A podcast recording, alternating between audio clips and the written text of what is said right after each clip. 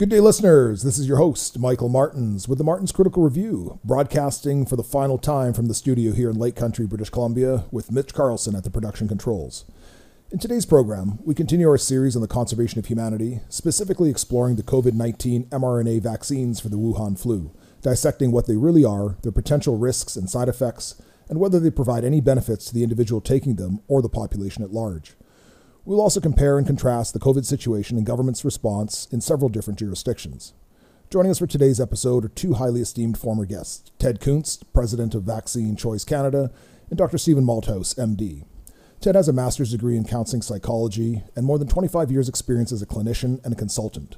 Much of the wisdom that Ted shares in his counseling sessions, workshops, and consultations didn't come from his formal training. Rather, it came from his personal journey as the father of a vaccine injured child with severe disabilities. Ted's journey with his son Joshua taught Ted how to make peace with life and take full advantage of the gifts and opportunities life offers. As the president of Vaccine Choice Canada, Ted and his team work to empower families to make educated, voluntary, and informed decisions about vaccination, how to protect your family from vaccine injury, and to support people in their right to health freedom and to maintain and further the individual's freedom from enforced medication. Dr. Malthouse has been practicing medicine for over 43 years in a variety of settings in British Columbia, Canada. Dr. Malthouse has a particular interest in nutrition and how nutritional supplements can improve immunity, especially with respect to vitamin D deficiency and viral infections. He has worked in urban and rural family medicine practices, walk in clinics, emergency rooms, and palliative care. Additionally, Dr. Malthouse spent two years as a university researcher in Kathmandu, Nepal, in the field of childhood diseases. He is the current president of Canadian Integrative Medicine Association, a group of doctors across Canada who blend alternative therapies such as homeopathy and functional medicine, traditional medicine, traditional Chinese medicine, acupuncture, and orthomolecular medicine into regular medical office practice. Gentlemen, welcome back. It's great to have both of you joining us today, and even better to have both of you together. I've been looking forward to this episode. So, Ted, for those listeners who perhaps missed our first appearance uh, or your first appearance on the show, episode 41, can you please sort of recount uh, with to, to, the listeners your story of how you became involved with Vaccine Choice Canada? Sure. Uh, first of all, good morning, Michael. Good morning, Mitch, and Dr. Malthouse. Great to be with you again. Morning. Uh, my journey began uh, in 1984 when my son Josh was uh, severely injured by his first vaccine shot, which was the DPT shot. And it uh, resulted in Josh having an uncontrolled seizure disorder, which he experienced for his entire life. Um, it was uh, uh, an incredibly challenging journey with my son. Uh, at the peak of uh, his uh, seizure disorder, he was seizing 12 to 15 times a day. Each seizure was 15 to 20 minutes long, and it was it was excruciating. Uh, we exhausted all that traditional medicine had to offer. When Josh was five, a neurologist at Vancouver's Children's Hospital suggested we not come back, and that was when I really recognized that the allopathic uh, uh, paradigm was not going to help my son and began to explore alternatives. But it also caused me to begin to question uh, what we were told about safe and effective vaccines because clearly uh, there was no doubt in my mind the vaccine injured my son. I saw the uh, denial and disregard of the medical system, which uh, sent off alarm bells, and it really caused me to become uh, first of all, a researcher to say, okay, what, what, what is what does the science say? And I quickly learned that what the science says about vaccines and what the doctors or the medical system says are two different things. And then I, I realized I had a responsibility to uh, help to educate other parents to say that you have to do your homework on this topic. You don't just uh, do what I did, which was blindly accept the recommendations of, of people that will not uh, take any responsibility for the harm that's caused. I think an important point there too, Ted, is is you mentioned that when you had taken your son or were basically asked to leave the children's hospital and you went and sought the assistance of a homeopathic uh, or naturopathic doctor whom was able to to improve your son's condition and then you went back to the doctors with you know sort of high spirits and my goodness look what i found and they basically said you're a quack and get out. Don't ever tell us about that kind of quackery again. And that, that to me is is unbelievable well, that's where I, it really became crystal clear to me that they, the, the, the system, at least the system that I had engagement with, was not really interested in health. They were interested in, in maintaining their paradigm. And when I came to them with a, you know, a clearly improved uh, medical condition with my son, um, and I started to explain to them that we were working with a homeopath, a naturopath, uh, doing chelation, doing a number of things, they basically said, "Go away. Uh, we're not interested." Yeah, that, that's unbelievable. You know, and I could see if the son, if your son had improved marginally, but the fact that he, you know, went from having 12 to 15 seizures a day to three to four seizures a month, I mean, that is remarkable improvement. You'd think as a as a as a physician, you would care about that result. You would think. Know. And um, Dr. Malthouse, uh, since we last spoke uh, during episode 35, um, where we covered that uh, brilliant letter that you'd uh, scribed to the dishonorable Bonnie Henry, um, what has happened since then? You know, uh, we understand that the BC College of Physicians and Surgeons has uh, been after you. how has life been since you've wrote that letter? Well, I think anyone that that that steps out of line in the medical profession is going to have the college calling them on the phone the next day and many doctors are still, you know, very frightened to speak their minds and, and in, in the way I see it, and defend their patients because of fear of the college retribution. And uh, the CPSO, that's uh, that's in, in Ontario and also in BC, just came out and said that you know doctors must follow college policy um, at risk of being punished if they don't. And I think that's very unethical. Um, that they're saying, hey, put the policies first and uh, and your patients second, and doctors take an oath to do it the other way around. The uh, the thing about policies is they're kind of fixed, and they, they don't leave room for debate and discussion many times, and we're seeing that you know it's very one sided um, presentation of the of the non science uh, by by mainstream media and by the the uh, public health um, officials, our so called experts. And uh, I think this is a time where doctors have to stand up and, and actually, you know, do what their job is, which is to to put their patients first, and you know, and and stop but cringing in the corner, afraid to even give a mask exemption to someone who's got asthma and you know maybe uh, has uh, uh, PTSD and and is terror, terrorized by putting a mask or a uh, you know a breathing obstruction over their face. So uh, I, I'm it's kind of disappointing, isn't it, that the medical profession has has just not stepped up to the plate here. Um, I, I'm, I'm kind of ashamed actually of of many of my colleagues. And uh, sure, a lot of them are captured and have been hypnotized or put under a spell by, you know, over the years through programming. But, you know, um, uh, it, it's, uh, and I think the public is feeling the same way that they're very disappointed in doctors. But, uh, you know, it's kind of the same as what Ted is speaking about that, you know, we, we've been heavily programmed from day one into a paradigm which does not work in a lot of cases conventional medicine is very good at stabilizing, but when it comes to chronic disease, or when it comes to thinking outside the box for a new disease, uh, you know, we use the same old tools uh, such as you know ventilators and that sort of thing. Where you know we, we seem almost incapable of um, expanding our our uh, our minds to encompass new ideas. And uh, I think you know what's happened with, with Ted and his son is a very good example of that. You know, you see something that doesn't fit into your pigeonhole and you dismiss it as it's all in your head you're a quack, uh, you know, get out of my office. You know, pediatricians who who have patients come and say, you know, I, I may like to do my uh, the vaccinations for my childhood illnesses and a different schedule, and they say, no, no, it's either one my way or the highway, and um, and then you know the patients are set adrift like that. So uh, it, it's it is really shocking, and it and it needs to change, and hopefully some of us will be able to to start that change rolling. Yeah, I hope so. And and Stephen, what is your feeling in terms of uh, percentage of doctors who are in your camp of uh, maybe looking at this with a different uh, lens?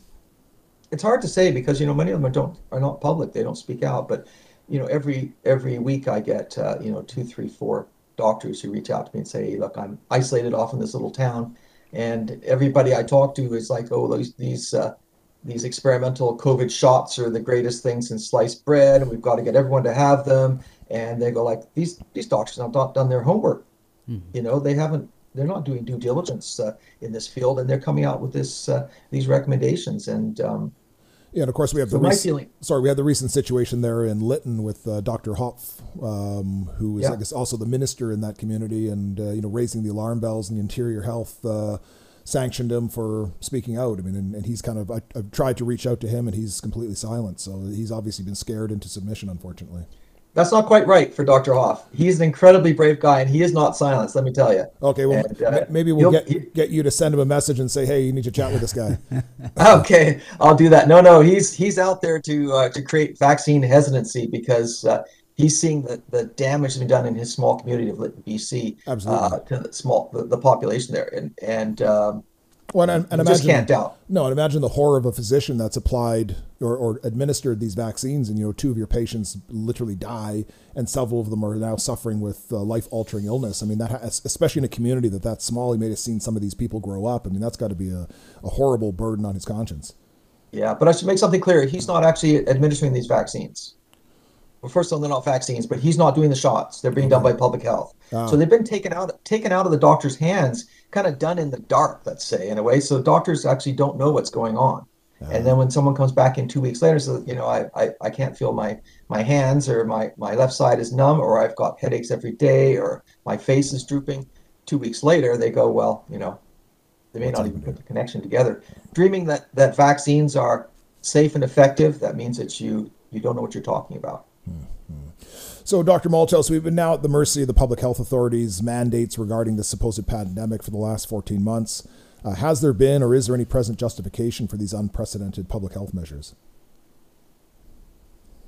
there's not a single thing that public health has done from using toxic sanitizer on your hands to putting these uh, breathing obstructions, which uh, people know as masks, on your face, uh, to social distancing, to quarantining asymptomatic people, to lockdowns and destruction of businesses. There's not a single thing that they have done which has been in the benefit of, of the populace, Yeah, it sure seems health that way. wise and financially. Sure seems that way. So, why, in your opinion, then, do these agencies continue on with this charade? That is the million dollar question. So maybe we'll get into that as we go along. But uh, th- there certainly, it appears to me that their agenda is not what people think it is. Right. It's It's- not for the health of, of the citizens. It's certainly not health, yeah.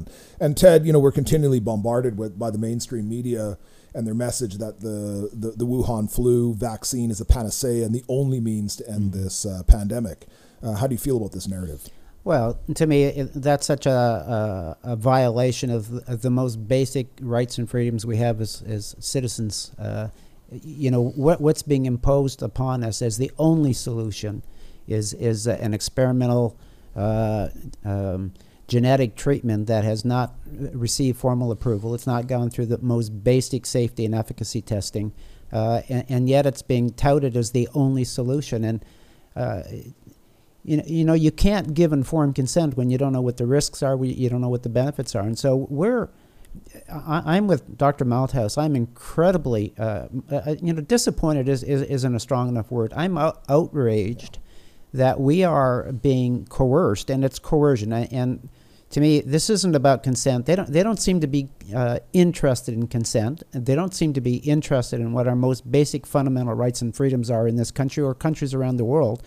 Uh, they have an agenda here, and uh, I would I would uh, support the comments of Dr. Malthouse is that the measures that have been imposed are not health measures. Th- these are not uh, intended, and, and, and the evidence is pretty clear. They're, they're not solving the problem. And, and when you continue to do more of the same, it says that that's not really what their goal is.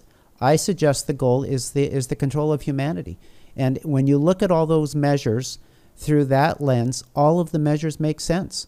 And so, um, Unfortunately, it- it's and I but I get why that's so hard for many in the public to see it. That's to, to come to the realization that our governments, our public health, our mainstream media uh, are, are involved in something as uh, dark as the, the, the capture and control of humanity. I mean, it's hard it's hard to let that one in, and so we don't want to believe that, and I get it. I get it. And yet at some point we have to say this is this is what's happening. How how far along in the capture and control does it have to get before we finally say that's enough. I'm standing up. yeah. I mean, and certainly at this point, you know, 14 months later, if we, can make these kind of comments on our, you know, I guess alternative media, um, but we don't see this type of statement being made in the mainstream media. And until it is or reaches that point, the average person isn't paying attention. They think that we're tinfoil hat wearing fringe lunatics, unfortunately.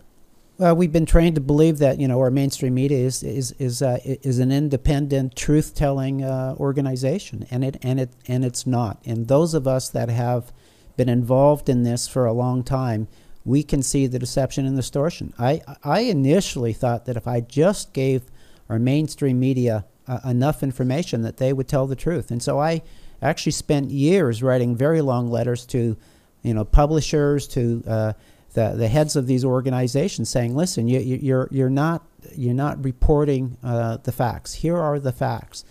And I very, you know, I, I came to the realization reluctantly that information is not the pro- the lack of information is not the problem. The problem is is that they have another agenda, and and I suggest that they there's a corporate agenda. You know, they're being paid to deliver a message, and the message is. Um, uh, the only solution to this uh, crisis uh, is, is, an injection. Yeah, yeah. Um, Mitch, can you cue that uh, that first slide there about the uh, the small steps towards? Mm. I think mm. this is a, a, a, worthwhile piece to look at, based on uh, Ted's. Yes. Oh, back it up. So you know, it didn't start with the gas chambers. It started with one party controlling the media, one party controlling the message, one party deciding what is truth one party censoring speech and silencing opposition, one party dividing citizens into us and them, and calling on their supporters to harass them. It started when good people turned a blind eye, blind eye and let it happen. And, and we are in a very similar situation right now, unfortunately. I mean, the, we have the you know Canada's co-prime minister coming out and saying that anti-maskers are right-wing right-wing white supremacists. I mean, you know, none of us that doesn't fit any of our bills, and it's like, sorry, we actually have some critical thinking ability and math skills, and we have a knowledge of history, and we don't accept your narrative. We're not extremists at all. We're freedom fighters and, and intelligent people. Well, a good example is Dr. Malthouse's open letter to, uh, to Dr. Bonnie Henry. It's like these are important questions to ask, and we've been asking the same questions and asking for evidence of their measures, and and they. Uh, not only do they ignore you, or if they don't ignore you, they attack you. And yes. and uh, uh, I get ignored because I'm a nobody. But Dr. Malthouse, they had a difficult time ignoring him, and, and so they they then work to either discredit you or silence you. And and to me, that's what we're seeing. We're not seeing thoughtful discourse. We're not saying let's demonstrate the evidence. Let's uh, show evidence uh, to support the measures. Let's let's uh, inspire and build trust in our medical system because it is evidence based. If anything, it's the opposite. It's saying do as you're told, comply, do not ask questions. That's the only way forward. And yeah. Um, we, we, need to look at how this is being done as opposed to, and, as well as what's being done. Yeah. Or, or Sorry, I have a question for Dr. Malthouse. What was the response from Dr. Bonnie Henry, and what was the gist of that letter? Well, the gist of the letter is just as I mentioned that there's no public health uh, policies that have done any good whatsoever, and that uh, fine, we can have these things in the very beginning because we don't know what we're dealing with, but now, and actually way, way back in March, April of 2020, we had a good idea what we are up against here and what worked and what didn't work. And yet the continual use of policies which only were obviously doing harm. And you know, shut lockdowns, close your business. You know, that's increased the life years lost by one thousand percent. I mean, what do we have to wait for here till half the population is dead before public health says, "Hey, we made a mistake"? Are they being controlled by the political you know, uh, influences? Are they working in tandem with that? I mean, is the WHO calling the shots here in our country? Are we listening to a CDC which is funded by Bill and Melinda Gates Foundation? You know, who obviously have contra- conflicts of interest. I mean, what does it take for people to wake up? I mean, Stephen, what does it take for doctors to wake up? You're asking too many questions. Yeah, that's dangerous. Yeah, I know. I know. Well, that's why you get censored if you ask if you don't ask the right questions. You know, by that I mean if you're not you're not uh, with the uh, you know the propaganda side of this thing you're going to be censored and people should be aware when they see this degree of censoring at all you know platforms across the internet just about you know facebook and twitter and all that stuff when they see that even the you know past president of the united states can't put out have a twitter account people should be seeing red flags all over the place and saying what? We only see censorship when the nazis are here. Yeah. and that's what we have. We're, we're this is exactly like you know the third reich but it's it's it's coming down in a global fashion. This this required a great deal of planning and a great deal of of, of um, pre- preceding propaganda, including uh, you know everything you see over your TV set. So yeah, yeah, we covered that in a previous uh, episode. Uh, I had a great conversation with a Ukrainian lady a couple of nights ago who um, you know experienced the Soviet oppression, and uh, she just kept saying all of these tactics. None of this is new. It's all from the KGB playbook. It's these small. No, nobody would accept going from A to B in one step. But if there's 40 steps along the way, the compliant, unquestioning people just keep following, following, following, and suddenly you're trapped in this trap where nowhere to go, and that's where this is seemingly headed. Unfortunately. Well, Michael, I would agree. It seems like the people that are most passionate about standing up to this are, are often uh, Eastern Europeans or people that have come from Yes. communist controlled countries and they see what's happening here.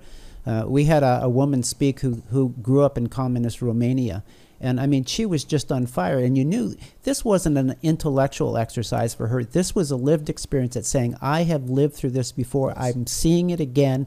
Please, please wake up. Uh, you know, Canadians have never experienced adversity. You know, we've, we've, we, we've been very soft. We have not defended our rights and freedom. We've not had to. And we have this naive, uh, misguided notion that our rights and freedoms come from the government. Rocco Galati has been really clear with us saying the Charter of Rights and Freedoms doesn't come from the government, it's to protect us from the government. And, and that he says that the most dangerous organizations in the world is governments. Governments are the orga- organizations that have created all of the genocides and all of the wars. And so other, other citizens have experienced the tyranny of government and have, uh, they have a skepticism or a, a, a heightened level of caution about government. The Americans recognize that they have to protect themselves from government. But Canadians, we have this naive notion that, you know, our government really is acting in our best interests. Our media tells the truth. Uh, our medical system, uh, you know, our social medical system, which is, you know, the envy of the world, is only about health. And so we, we are, we've been softened for decades uh, to get to this place where uh, we're, we're acting um, like children, in my view. And, and I've said this is that it's time for uh, humanity, it's time for Canadians in particular to grow up and become adults. Yeah, and certainly your comments about the uh, Eastern European members of our society raising the alarm. Uh, Mitch and I did a, an episode with Pastor Pawlowski uh, last Friday, and he, you know he came out and you know the first question was you know what is uh, what is it like to live under a, a socialist communist regime, and he just said it's hell, and he sort of you know went on this big rant, and and the comments within that video there's 25 30% of people from either african nations or eastern european nations that said you know he's 100% right that's exactly what happened and then maybe 5 or 10% of the comments are these woke libtards that are like oh you guys are you know conspiracy theorists wear your mask protect the people do your part like you can do a zoom call for church like shut up what's wrong with you and i don't know if those are trolls that are being put Right. in by the the government but you know when somebody is telling you i lived through this i saw this they're not doing that for you know likes or to self-aggrandize themselves. They are war- that is a stark warning. This is why i left my home to come to this country because that was happening there and i didn't want it to happen in my life anymore. So i fled to here and we you know when we were at uh, the maxime bernier chat in vernon there was that venezuelan couple that said we saw all this in venezuela. That's why we fled. You know Yeah. help us maxime protect canada from this happening here. So it's it's not a it, this isn't some you know conspiracy this is happening and people need to open their eyes to that Well, it's here, and I think that's one of the bizarre things here. I mean, I I now recognize we're in a post-occupied state of war here. They they're occupying this country, Yeah. and the the challenge is so many people don't see it, and and, and it's like how how many of your rights and freedoms are you willing to give up before you finally say that's enough? Where where's your line in the sand? And I, you know, I think many of us hoped that there would be a stand before this, and now what we're seeing is many people are being injured and killed by these injections, and and maybe that's what's needed uh, for us Yeah. to wake up. And we, we certainly covered this in uh, episode 64 with the author uh, Patrick Wood about technocracy. And, you know, when we're, what uh, Dr. Malthouse had said, this is a plan that's been going on for some time. And that, that's 100% correct. I mean, the Trilateral Commission, which was formed in 74, has, you know, this is their mandate. They are the ones that um, empowered China. You know, the CCP isn't something that they created on their own. That was Henry Kissinger, David Rockefeller, and the rest of the Trilateral Commission that put that into place. And they want the rest of the world to live uh, a life like the Chinese do, the Chinese people do. And that's, you know, I don't think that's acceptable to anybody in this room, and it shouldn't be acceptable to anyone in Canada.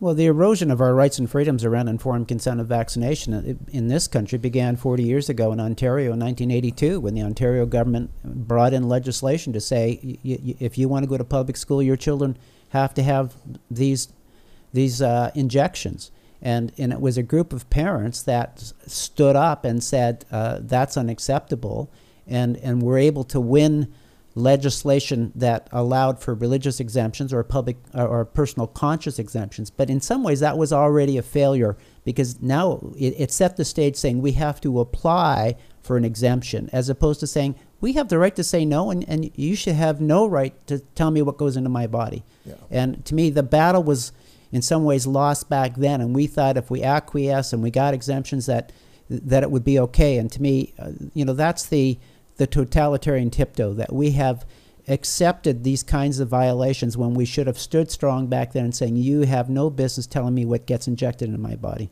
Yeah, absolutely. So, have our public health, I'll put this out to both of you, have our public health agencies then failed society by authorizing an emergency use medical product uh, administered en masse that has not passed any form of safety trials and, and in essence is a grand phase three clinical trial? You know, it's a human medical experiment.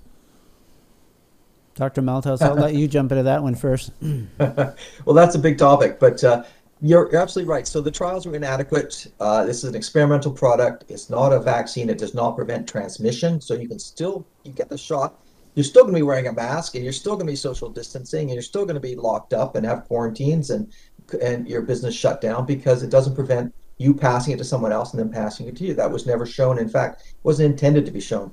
You know, um, it didn't. th- These shots didn't weren't shown to um, uh, in the trials to prevent hospitalizations or ICU admissions or deaths. So the all the parameters that you would normally have in a trial to to to determine whether vaccine is, safe and effective, you know that catchword, those catchwords, um, were not done. And so here we have an experimental product. We're now in phase three, um, and if the doctors do not get informed consent, which is really impossible, right? Because we don't know the ingredients of these shots, so you can't have informed consent to start with. And if you don't have informed consent, then you know you're create you're you're taking you're experimenting on your patient with with uh, in a way which is against the Nuremberg Code. In other words, we don't have adequate animal studies preceding it. Uh, patients are not informed that they're an experiment, and you cannot balance the risks and the benefits. So essentially, you're breaking the Nuremberg Code. And I think that code was very important. And Of course, that's what the the uh, the German Nazi uh, the the uh, German uh, doctors were brought up, you know, uh, with at, at the end of World War II, and they because of all their experimenting on children. You know what? Doctors were the the the highest the profession with the highest percentage of members of the Nazi Party. They went along with this even before it was obligatory. So they they weren't forced into becoming Nazis and experimenting on humans. They volunteered to do this.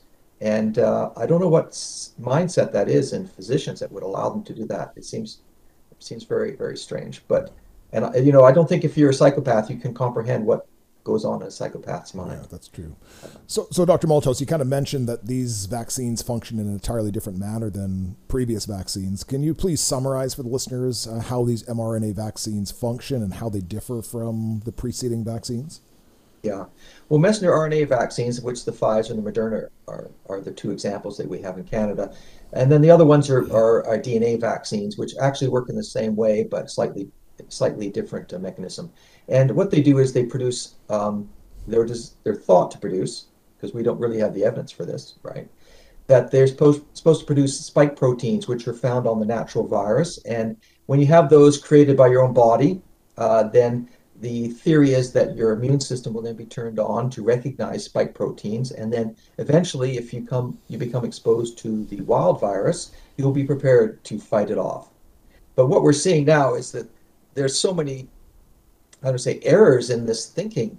Uh, just one of the basic ones is that the spike proteins themselves are harmful. We've seen this in mouse studies that they attack their lungs and they actually cause a lot of destruction and the spike proteins have, uh, uh, which are um, have a particular type of configuration, which has probably almost certainly been tampered with in in Wuhan in the in the uh, in the lab there, has made them much more dangerous. So now we have not only a dangerous virus, which probably escaped from a lab, and was designed to have increased uh, um, increased harm, so uh, enhanced function.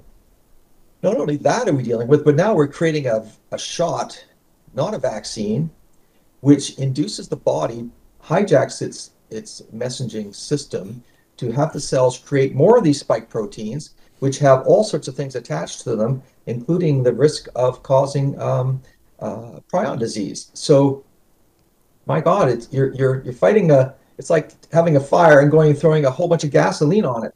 Uh, you know, this is completely insane. Actually, I mean, that's as far as unless it seems insane from our perspective, from the perspective of protecting people.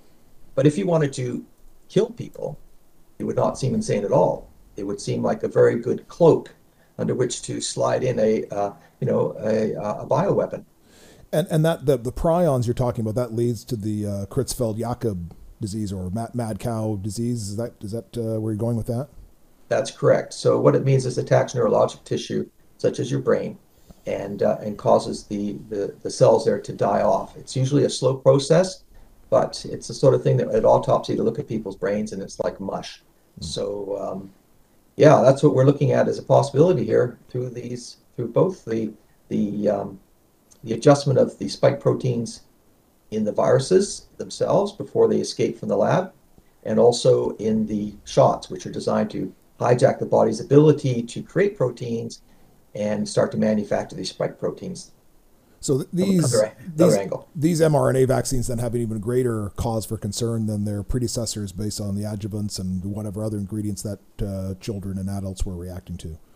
Absolutely, absolutely. You know, there's nobody of any age group, of any list of comorbidities that I could recommend these shots to. No one. As a doctor. No one. No one. That's that's a very powerful statement. Uh, then, of course, we have uh, Dr. Michael Yeadon, the former VP at Pfizer, um, who has a PhD in pharmacology and spent 32 years working in pharmaceutical R&D. Um, he's made the comment that these experimental vaccines, his, his, quote is that I believe that recipients are being misled to a criminal extent.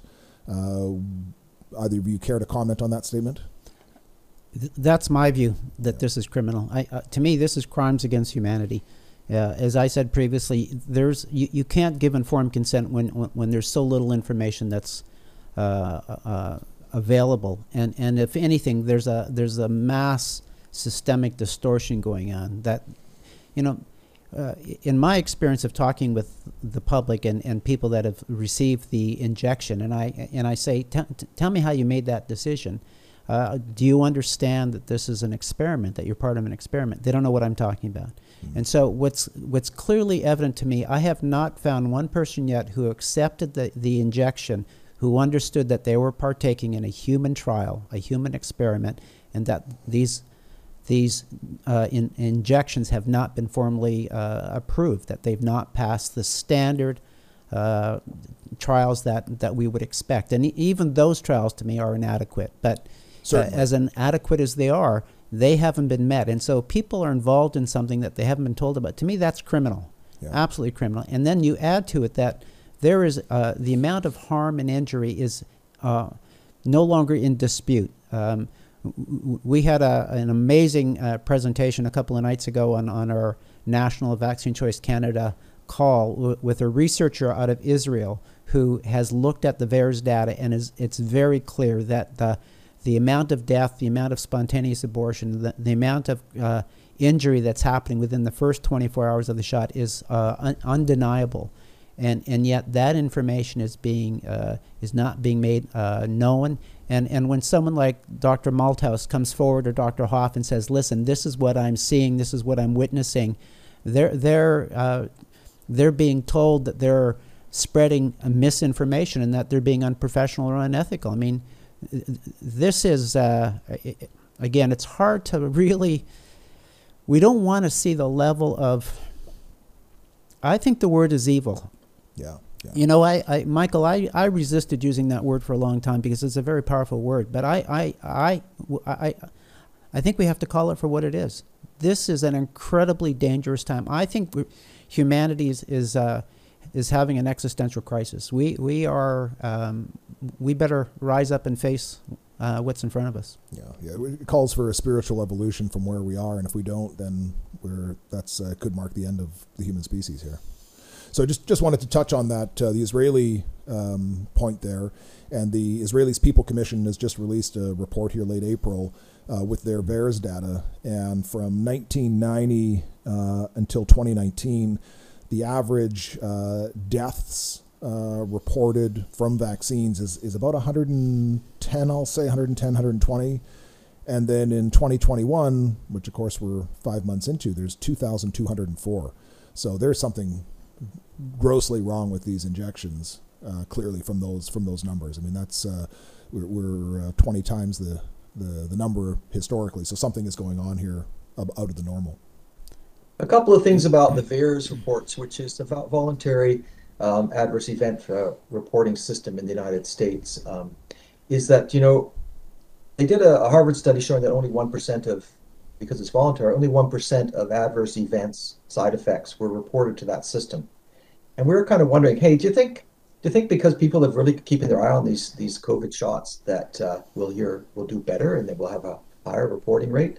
Well, they did a study out of Massachusetts, one of the hospitals. They're looking at anaphylaxis and allergic reactions after having these shots, and they found that it was exactly the same, one percent or less, actually, of people of these reported. And these were obligatory reports, right? So they had to report this particular type of adverse event, and less than one percent were reported. So we're looking at if we have four thousand people listed right now for deaths in the United States. Multiply that times 100. Yeah. And that's how many people are really dying, but not notifying anyone or being swept under the carpet. And you know that 4,000, there's evidence that there actually the CDC is is holding back reports. So who knows what it is, even if we're looking at less than 1%. 400,000 people who could have died, it's quite possible. 40,000 would be 10%, 400,000 would be 1% of reports. And that's that's a lot of people. And as you say, that's more people have died.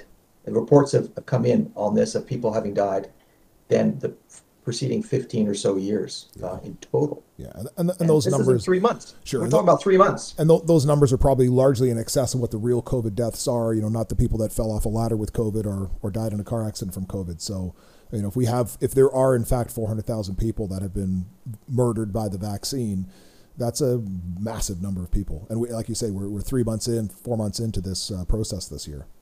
Absolutely. And, you know, people have it like this. They, you know, they get a symptom comes on the next day. They feel tired. They go to bed. They have a headache and so on. But then it, the symptoms kind of linger. They come and go a little bit. And, and then it's not until they, they, they die at two weeks after their shot. And they may not even put it together. Right. Yeah. And, um, so they're not reporting it. And then who's going to report it? If they report it, does their doctor write it down? No. So it's, uh, you know, it, it, it's it's a it's a how would you say a, a, system which is is failing and in fact the cdc uh, they knew it was going to fail they were looking for a better system and they never actually put it up and uh, we are seeing the tip of the iceberg of the harms that are done with these shots so you know when you when you weigh all that against the the what was proposed as a 95% effectiveness of preventing you from getting symptoms which really when you look at it the the um, absolute risk reduction it's it's actually around 1%. Right. Just to reduce your symptoms, nothing to do with hospitalizations or deaths. I mean, is this a good trade off? No. And now we're going to give this to our kids, right? Well, and, and Mitch, do you want to weigh in here with the experience that your uh, friend had with his uh, first shot there? Sure. Yeah, I can do that. Um, so, yeah, a friend of mine, uh, he's in his 60s. He got the shot. Uh, it was kind of a, you know, I don't know if it was reluctant or not. He was just kind of maybe more, you know, oh well, I'll get it. He got it. He got a notification. Hey, come in and get your shot. It was a Moderna shot. He hopped on a plane, went and got it. And uh, you know, the bottom bottom bottom line is, um, well, he was sick. A few days later, he's in his 60s, and he's a strong guy. You know, he's definitely a warrior type individual. He's he's no softy, right? I mean, he's a strong guy. Um, his wife hasn't got the shot. She's contemplating it. Um, and I was surprised that he got it. And I mean, long story short, is he was sick. He had all the symptoms of, I guess you could say, a cold or COVID. He went and got tested and was negative for COVID. And uh, he said to me last night on the phone, he just hasn't felt the same. Essentially, just something's not right. Tired, like uh, like Stephen said, and um, just I don't know. I think he's regretting getting it, to be honest. Yeah, and of course, then we have the Eric Clapton's piece that came out yesterday, saying it's probably the worst decision he's ever made in his life, and you know, week by week, he's feeling worse and worse, and uh, you know, God help us if if the hundred million Americans or you know the hundreds of millions of people across the world all begin to you know even if there's a you know one or two percent of those people that begin to experience those effects. I mean, that's a massive number of people. There's some serious. Think of, and think about if you give that to your to your to your uh, your military. Sure. You're gonna you're gonna annihilate your military, and so it's a defense issue. Sure. Sure. Absolutely. Well, and giving it to all of our frontline medical doctors and nurses, and you know, they can decimate our, our medical system, as you said, our military, and now they want to give it to our 12 to 15 year olds who have zero risk of dying from COVID. And so, to me, there is there is no when you do the risk benefit analysis, it doesn't make any sense to be subjecting our children to this, and yet. Uh, our government has authorized that, which I find it horrifying. And then there are parents that are lining up their children to do this, and Yeah. uh, it's uh, it's incredibly alarming that that is uh, even being considered, Sure. much less implemented. And, and of course, we have the other uh, portion of this equation, which we haven't really talked about, is that the government is funding. You know, nobody's paying for this vaccine out of their pocket, other than through our tax base. And these pharmaceutical companies are sucking billions of dollars out of the economy through these vaccines. And you know, nobody seems to be kind of picking up on that. That this is the you know, if if we were a board of directors sitting around the boardroom at Pfizer or Moderna, I mean, we're slapping each other on the backs, and you know, the, the, we're all getting massive bonuses this year because we've perpetrated the biggest fraud in history, and we're making we're making out like bandits, and you know, that's really you know, it's follow the money. That's the trail of, of, of coin goes right back to those guys. By the way, um, if I could interject here for a minute, uh, Tucker Carlson, I just watched this morning. He basically came out and said, "Why isn't Dr. Fauci being investigated for crimes against humanity?" Yep. There's a report by, you know, uh, there's a very I don't know where the report came from, but just check out Tucker. Right. The bottom line is. There was in the United States, there was gain of function research in 2015 going on that got offshored to Wuhan because the U.S. government shut it down. Well, the world did. Yeah, yeah, and and I mean he's he's profiting off of this. Of course, It, it's it's very clear. I mean, and Fauci's the he's a saint. Yeah. I mean, come on. So uh, moving along here, I, I identified a paper um, while I was researching for this uh, interview here. Uh, it's from the journal Trends in Genetics, and the, the paper was entitled uh, "Anticipating and Identifying Collateral Damage in Genome Editing" from December 2020. And the authors concluded that the range of possible molecular events resulting from genome editing has been underestimated, and the technology remains unpredictable on and away from the target locus. Uh, and then a Dr. Romeo Quijano, a retired professor of pharmacology and toxicology at the College of Medicine, University of the Philippines, Manila, noted that some of the dangers of the experimental gene editing when applied to human vaccines, and he warns the danger that the vaccine might actually enhance the pathogenicity of the virus or make it more aggressive, possibly due to anti- antibody dependent enhancement, as is the case which happened in previous studies on test vaccines in animals um, which I guess we also have heard Dr. James Lyons Weiler uh, speaking about the pathogenic priming, and certainly most other mRNA vaccines have been abandoned because of this problem. And I'll, I'll let you gentlemen uh, weigh in on that. Yeah, I mean this.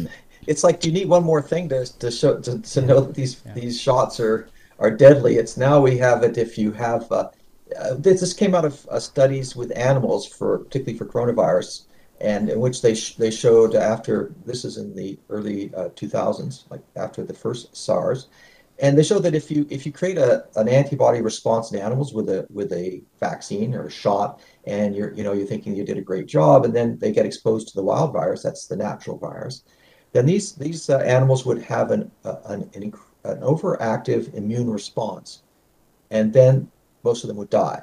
And uh, and they, they found something very similar with respiratory syncytial virus in children in the late 60s, where they did the same sort of thing. They they had good antibody responses in 35 children, and then when they got exposed to the real virus, two of them died, and and 80% of them were hospitalized. They put that on the shelf. They had the same thing with uh, dengue fever. They came up with a shot, and they found that it was actually making these people that got that worse, and many people died.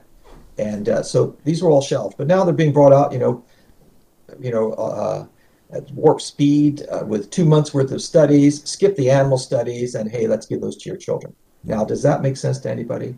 No, it doesn't. And um, you know, that's why you know you get one shot of these, you may not feel too bad. You don't, you know, you go to bed for a couple of days, maybe. You get your second shot, and now you're primed.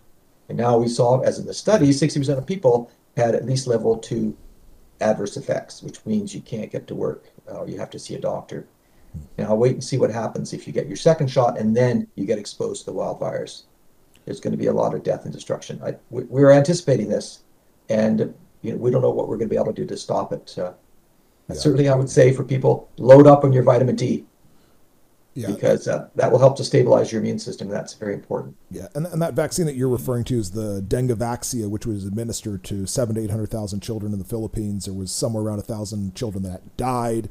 Many more were injured, and they did find that in the in the case where uh, children or recipients had had a dengue fever infection previously, the, the response wasn't as bad because I guess they had some antibodies to protect them from the vaccine. But the children, specific children who had never received or never encountered the dengue uh, virus previously, some of them were really wiped out by the vaccine. So I mean, we're this could be playing uh, the same same thing again here. And it's interesting to note that uh, um, Saint Fauci and his organization also owned the patent on uh, the Dengvaxia, uh, which was marketed by uh, Sanofi Pasteur, and it was promoted as an essential vaccine by Tedros at the WHO since 2016.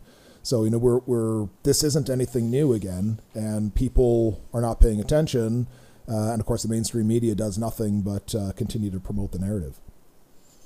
Yeah, we've seen this play before. I mean, th- this is a repeat, and, and it's almost like they, you know, they they had trial runs of this, and, and, and, and what they concluded from those trial runs is don't do animal studies, you know, uh, uh, push this through emergency use author, authorization so that we don't have to have verified third party verification of, of, of, of the safety data. I mean, we don't even know really what's in, in these injections because they haven't been forced to go through third party verification because it's, it's an experimental use, it's an emergency use. Uh, you know, all of the safeguards that should be in place have been dismantled. It's like having uh, smoke detectors in your house, and, and we've we've we've taken the batteries out of all of them. You know, so there's no there's no uh, safeguards in place, and the the early warning system, which is what VAERS is supposed to be saying, we're paying attention for those early signals to say there's a problem. I, I don't know how loud the signals have to get, and they're still continuing this. And to me, it's time to end this experiment. Yeah, yeah. Um, and then just going back to this paper, uh, Dr. Quijano uh, has also said that uh, exog- exogenous mRNA is inherently immune stimulatory, and this feature of mRNA could be beneficial or detrimental. It may provide adjuvant activity, and it may inhibit antigen expression and negatively affect the immune response. The paradoxical effects of the innate immune sensing on different formats of RNA vaccines is, incom- is incompletely understood. And he adds that an mRNA based vaccine could also induce potent type 1 interferon resp- responses, which have been associated not only with inflammation but also potentially with autoimmune and may promote blood coagulation and pathogol- pathological thrombus formation, which of course we're seeing with the AstraZeneca vaccine, which now has been pulled from you know a number of nations, and I guess Canada is following suit finally, or we're still administering it. They all they all have actually that that uh, extra. Uh, a risk of increased uh, coagulation. You know, it's the Pfizer is actually the, the, the most dangerous one of the bunch. Okay. They look at uh, the adverse effects from it uh, based on the distribution. I mean, how what percentage of people got it, how many how many uh, doses were given out. So Pfizer actually seems to be the, have the worst adverse effect profile. But they all they all have. Uh, uh, coagulopathies uh, induced by these shots. Um, there's none of them that don't have it. AstraZeneca has generally been targeted as one, and we kind of go after that. But really, they're all Pfizer, Moderna, they all have it. All the same. Interesting. Uh, and then he continues to point out that among other dangers, the virus vectored vaccines could undergo recombination with naturally occurring viruses to produce hybrid viruses that could have undesirable properties affecting transmission or virulence. The possible outcomes of recombination are practically impossible to quantify accurately given the existing tools and knowledge. The risks, however, are real and exemplified by the emergence of mutant types of viruses, enhanced pathogenicity, and unexpected serious adverse events, including death, following haphazard mass vaccination campaigns and failed attempts to develop chimeric vaccines using genetic engineering technology. Uh, you know, and again, this is the, the CRISPR technology where they're inserting genes into uh, whatever the genome is. In this case, it's a virus.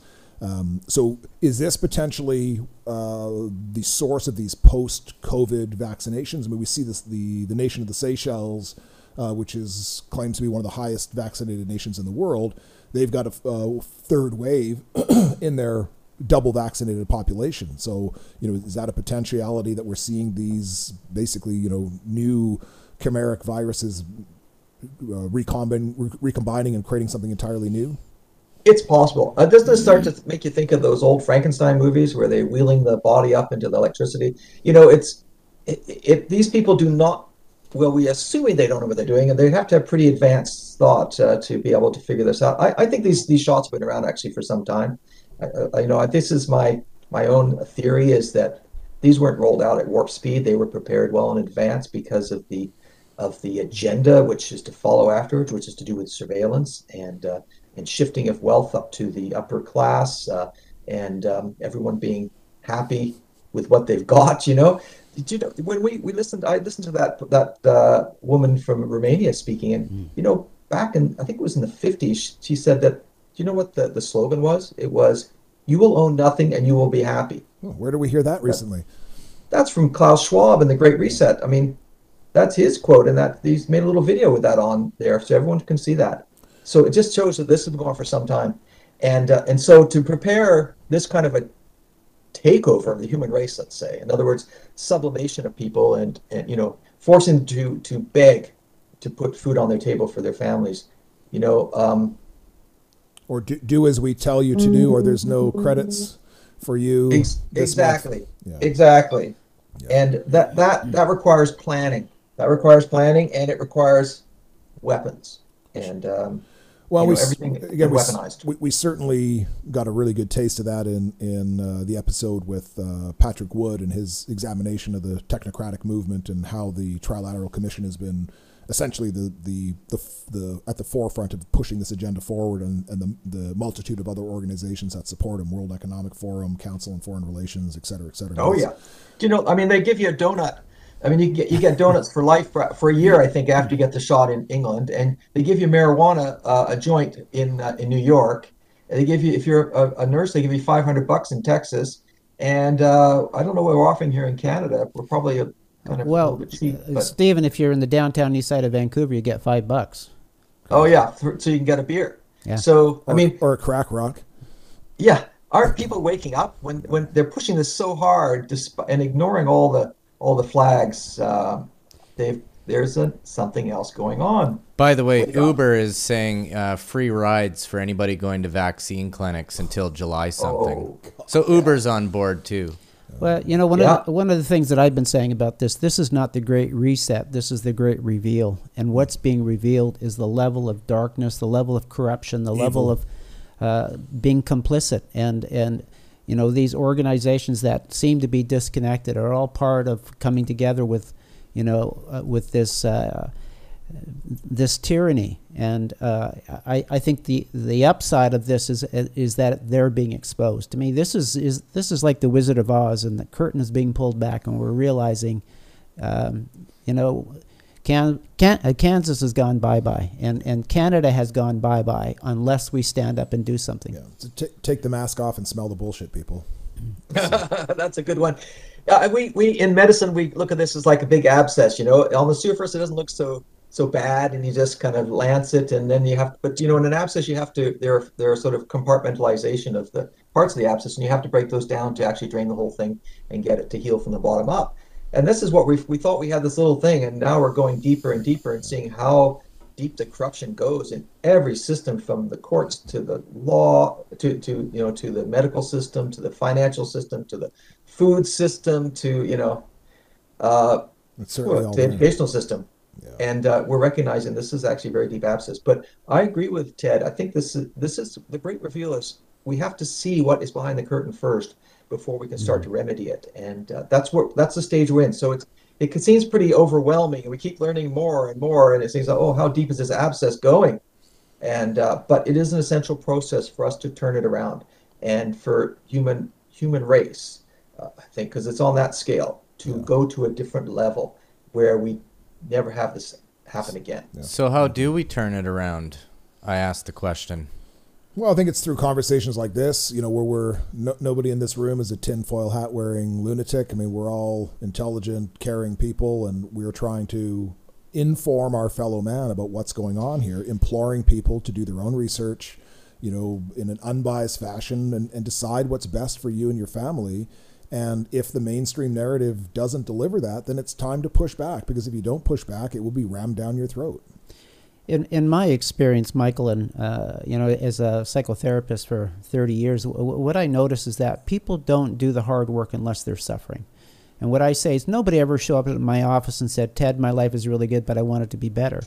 They show up because they're suffering and they're saying, This isn't working. I need to do something different. And I think that until uh, enough of humanity suffers, uh, they're going to just keep complying. And I- I'm actually hopeful. I, I see, and, and, and in some ways, I want to say to those that ran uh, ran off and, and rolled up their sleeves and were the first in line for the, for those injections, they may actually be of service to humanity because they are now bringing back information that says there's a problem here.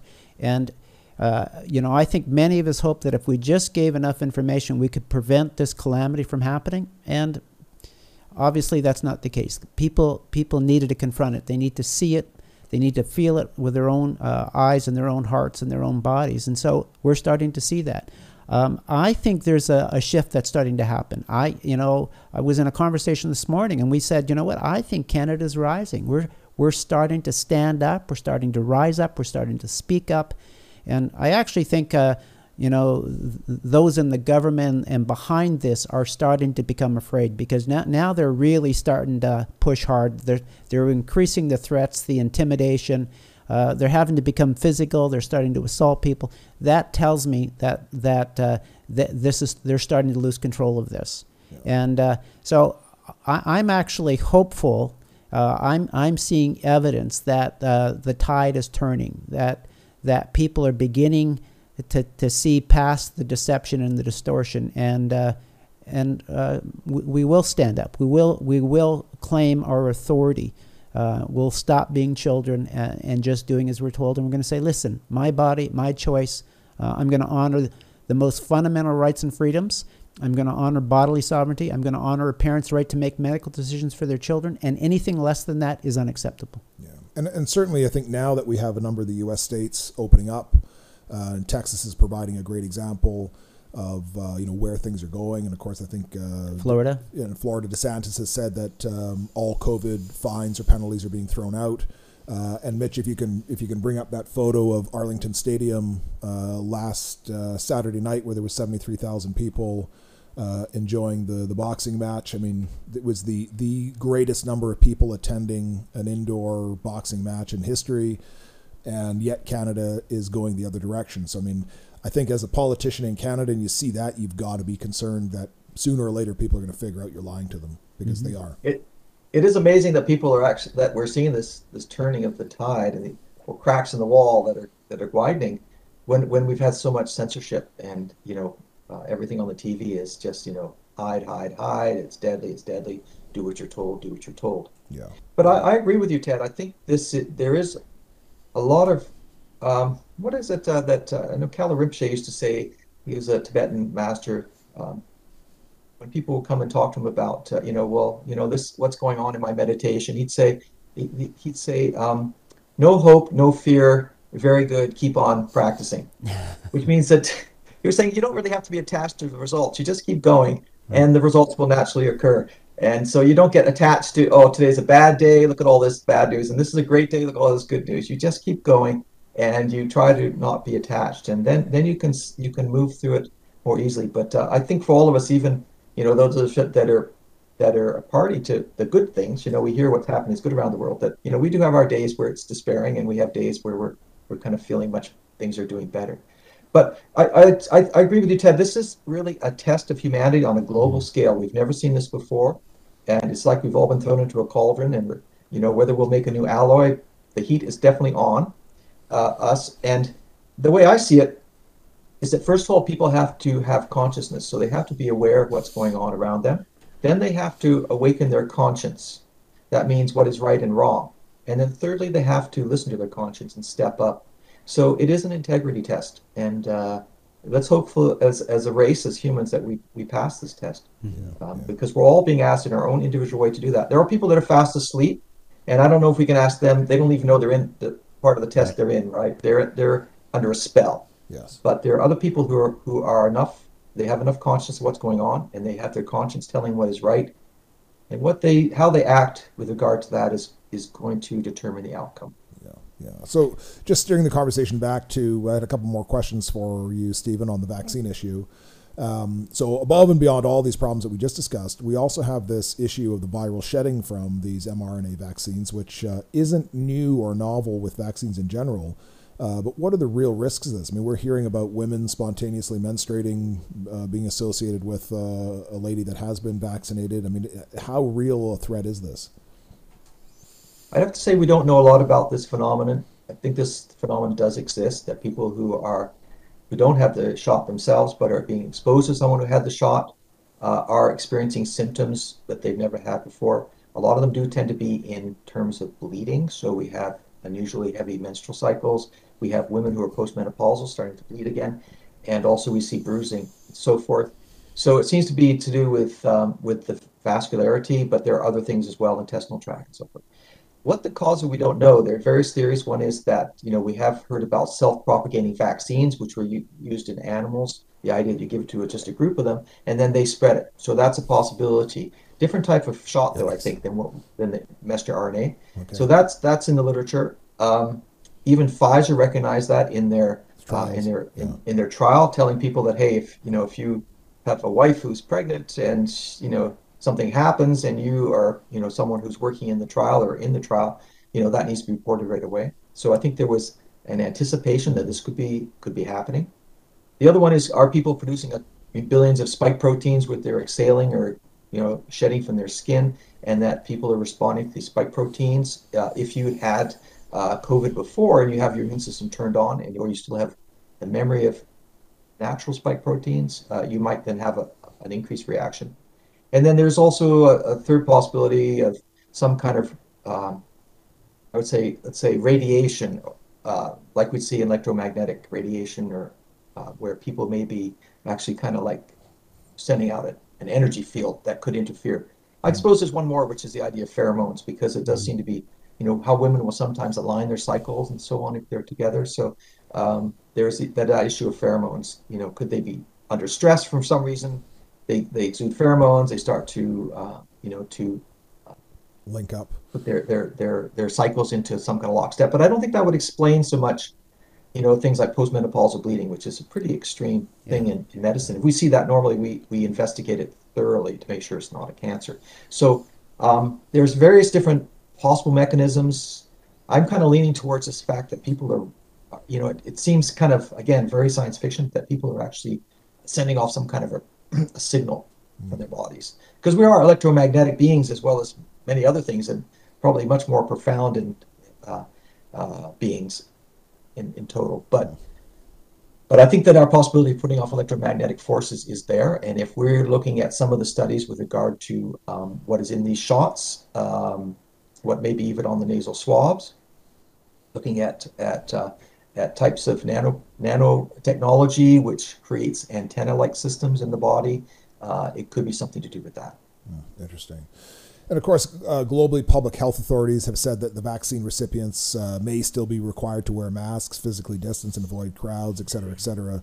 You know, why would anyone choose to volunteer for an experimental medical product with unknown long-term risks where there's no real clear benefit? I mean, they're just basically being coerced into uh, taking these except they don't know they're being coerced, right? They're, they're, they're, being delivered a message, vaccines are safe and effective. You know, the, the, the messaging is, is, is clever. Uh, but what's, what I find interesting is, again, those that I speak to about asking to understand how they made the decision to receive the, the injection, uh, those that I speak to, they, they, they haven't actually thought this through. They, what they give you is these kind of marketing messages. Well, I want to travel. I want to see my grandkids. It's the right thing to do. And and what we know from some of the reports that have done, been done is that there, you know there was psychological research that was done to say what are the most powerful messages that will get people to, to receive this injection, and, and and these are exactly the messages. So this thing has been well orchestrated, researched, thought through. Um, this is not something that just showed up last March. This has been something that I, you know, I would suggest that the foundation for this has been laid for decades. Uh, and um, the piece I'm curious about is uh, what triggered it to happen now. And and I, I don't know the answer to that, but to me, uh, it's like they're playing poker. They've put all the chips on the table and they're going for broke. Uh, because they're not allowing any uh, other way to back out of this. And, and so I don't know how you save face as a government, as a public health, as a mainstream media, when you, you've pushed all your chips in and then you have the kind of results that are here. Uh, yeah, all they can do is keep doing more of the same. And so to me, they're stuck. Can yeah. I suggest, uh, you asked what was the trigger? Can I suggest, I, I mean, in my mind, it's possibly the Trump presidency. I think that they had a plan and he put a you know big wrench into that plan and they had to accelerate things. That's just my theory and that's all it is is a theory. But i mean you saw that you know he went after china he went after the deep state he called them out and you know it's odd that he pushed this whole vaccine thing because that tells me he's you know he's one of them. But anyway that's my that's my thoughts on it. Well, then of course we also have Agenda 2030, and these people aren't stupid. They know there's no climate change. That we're actually going into a grand solar minimum, eh, which will be peaking somewhere between 2030 and 2050. Uh, China's ramping up its coal production for energy and heat, while the rest of us are being told that the globe is warming, uh, where really we may be going into a Maunder minimums type uh, condition. And certainly, people have been starting to question the global warming narrative because we really haven't seen warming. In fact, we're seeing the opposite. And so, if they're able to achieve this mass control of society, it's another feather in their cap to say, well, look, all these horrible measures that we've made people do, we were right about global warming. Look, it's cooling. Um, which really, you know, if we look back in history, climate optima are always warm periods.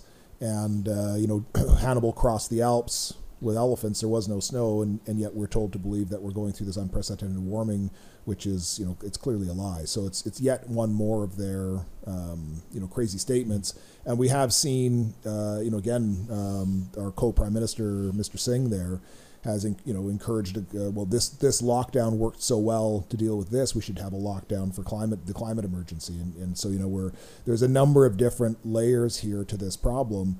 Um, and this is just a great way to condition people to stay in their houses and not go anywhere. And great, you know, it's once uh, we have a great quote that we had up here a little while ago um, when uh, Goebbels was at the Nuremberg trial, and he was asked how did the how did the Nazi Party convince everyone in Germany to go right. along with this madness? And he said, "Oh, it was nothing to do with Nazism at all."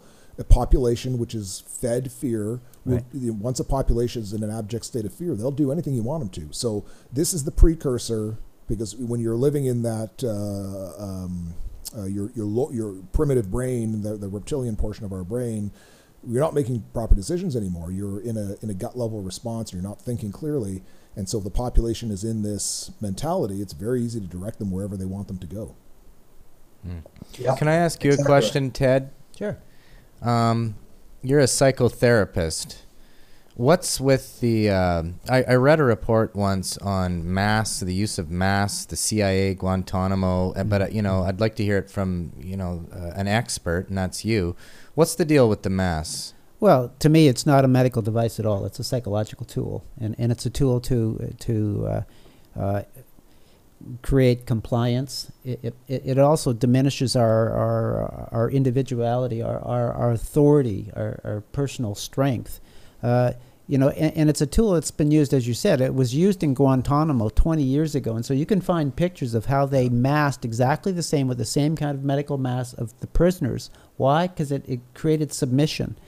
But it's a tool that's been, it was used by the slave owners. It's the way that they uh, diminish the, the, the, their slaves to, uh, and, and force them to comply. It's been used throughout human history. So this is a tool that is well understood as a psychological tool. And we've been deceived into thinking it's a medical tool. It's not. It, it's, it's a mechanism of compliance. It's a mechanism of control. And, and cleverly, it, it identifies those of us that uh, refuse to comply. And so it, it helps them to identify which one of us are dangerous. Well, that was certainly my experience re- returning from Colombia when I, you know, showed up at the immigration line without a mask. I mean, it was I was, you know, immediately the alarm bells were going off. Good lord, here we don't want this non-compliance virus to spread. Let's get this guy out of eyesight and hide him off in the corner, which was, you know, that, you could see that I was a real threat to their their narrative. It was interesting. Yeah, it's like a reverse yellow star. Sure. Yeah. Sure, sure. Yeah. So, you know, the gentlemen, your thoughts on the present government of Canada's continuance in, in pushing these vaccines on the population so hard, and, and, and, and the other issue, of course, is the unprecedented mixing of vaccines for the second dose. I mean, is there a, is there an issue here, Dr. Malthouse, or I mean, I guess we don't really know, do we? It's a, it's a grand experiment. well, there's no issue if you don't if you don't have any trial before it. If you don't, you know, you don't care about the science, uh, you don't care about the evidence. Hey, then it's no issue, right? But uh, I mean, mixing mixing medicines. I mean that without any evidence that you can do that, or safety trials. I mean, it's it's it really is. Uh, if you could ex- if you accept that, it shows that the body of people that accept that are they have they're corrupt. Yes. They're corrupt or really really stupid.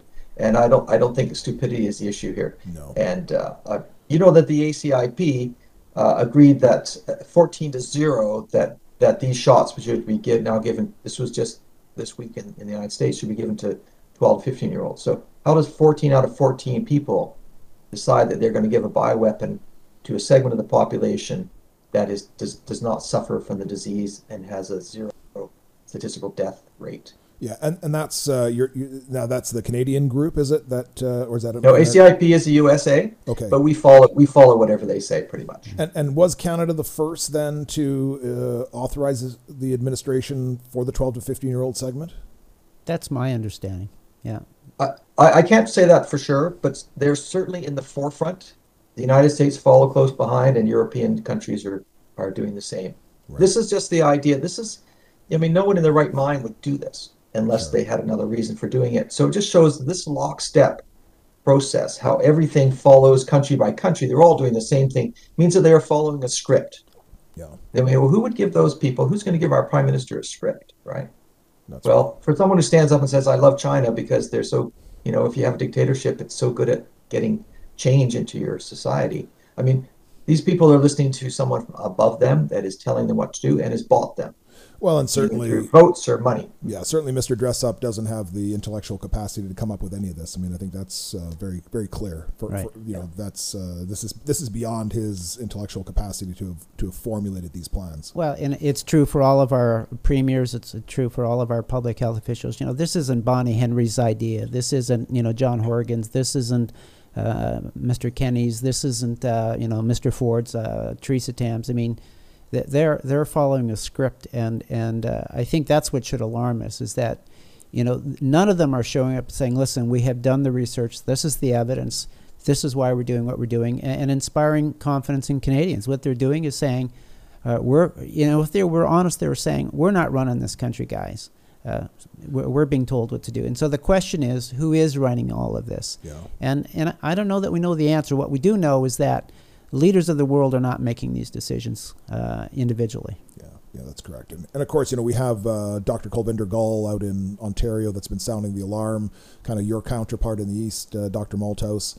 And, you know, the Ontario College has been sanctioning her, and, and, you know, she's kind of a public enemy number one for speaking the truth and asking these questions, which are, you know, questions that all Canadians should be asking. What's in these things? What's the safety right. record? Why are, why are you uh, you know pushing these things so fast into the population we don't know the results. And you know in Europe there was a number of uh, even last year where they were looking at the quadrivalent and trivalent flu shots amongst the seniors that uh, had much w- more adverse uh, reactions to the covid virus. So what is going to happen with somebody with a history 10 year 20 year history of flu shots that now gets one of these covid vaccines? What's going to happen to them? Or or these you know children that have been vaccinated with god knows what you know unnecessary uh, medical interventions and then they get receive one of these shots, what's going to happen to them, or what's their long term prognosis? But Michael, just by asking those questions, you're now a domestic terrorist. You know that. Well, I'm, I'm a right wing fringe uh, lunatic, of course, right? So, uh, what do you do? And uh, it's yeah. It's and and I'm part of me is you know I was uh, smiling as I said that, but I shouldn't be because that's exactly what's happening. Is that we we are uh, what's happening now is those of us that are questioning, and, and to me, these are legitimate questions. You know, Tucker Carlson got attacked for asking a very simple question How many people have died following vaccinations? He didn't say the vaccine caused it, he said, What's the numbers? And, and what became uh, evident in mainstream media is even asking the question is unacceptable. Well, and you know, so that clip is very difficult. You cannot search for it on YouTube. You cannot search for it on Google. You go to DuckDuckGo, it's it's down the list, and it's not a YouTube link. It's a link directly to Fox News. I mean, that's not a conspiratorial. It, it's a question. Right. What are the facts? And and the fact that that has been suppressed in mainstream media slash social media, to me is is a there's an alarm bell ringing there. You know, when, when we can't ask those questions, or somebody is is is crucified for asking those questions, we're uh, we have a problem. Uh, so, you know, if these vaccines are safe and effective as claimed, why do the manufacturers continue to insist on indemnity for their uh, production? Because they're not safe and effective. right? In other words, they, they don't want to be sued for something which is going to kill a lot of people. Yeah. And to me, what's interesting is that they have indemnity around harm or death caused by their products but they don't have indemnity for fraud. And so when you actually look at their reporting, when you, I looked at the report of Pfizer to uh, the U.S. Uh, to the FDA in, for for the emergency use authorization, they're very clear how little data they actually have in terms of safety, in terms of uh, the effect on uh, pregnant populations, on children, on, on people with comorbidities, all those things. And, and so if you read that document, you'd say, I, I, I wouldn't think about having this thing injected into me. But that's not what the public is being told. And then you go to the Health Canada website or, you know, uh, uh, CDC, BC website or whatever it is. And, you know, uh, vaccines are safe and effective. This has been thoroughly tested. I mean, they're, they're com- complete lies. Yeah. And, and uh, you know, I did an article in, in uh, Common Ground last month where I, I compared uh, what Pfizer says about their products compared to what Health Canada and, and BC CDC says. And, and they're not the same document, right? Right. Right. Yeah, and just to, just to dial back the conversation slightly, uh, Dr. Malthouse, when we're talking about administering these substances to 12, 15 year olds, I mean, we there is some evidence now to show that there may be an autoimmune response to placental tissues from these spike proteins, which means potentially that all these young women that are being injected with this could potentially become sterilized, and and that's you know that should be ringing alarm bells of all parents out there. Period. I mean, this has a yeah I mean, that's that's a to me when I read that I was you know oh my god right. like that's that is incredible. I mean, you know, never mind you're going to get a little bit of illness or something, but you know if you're if, if this is sterilizing the population, where does that lead? I mean, that's uh, this could yeah. be the end of humanity. Yeah, absolutely. Because because the the the proteins uh, that are being created theoretically by this shot are uh, do have cross reactivity, as you mentioned, to a lot of proteins in the human body. There was a study showed that 28 of the 54 or something like that had cross reactivity to human tissue already. But of those, which is probably going to be a very important one for the for the propagation of the human race, is that syncytin 1 is a protein which is found in the placenta and also in sperm, and that uh, if you create cross reactivity to these, which is one of the one of the cross reacting proteins, then you're going to have an immune system attack on your placenta and on your sperm constantly. That means if you're pregnant, and you take the shot that you're going to have uh, you're going to have abortion or miscarriage, which we've seen.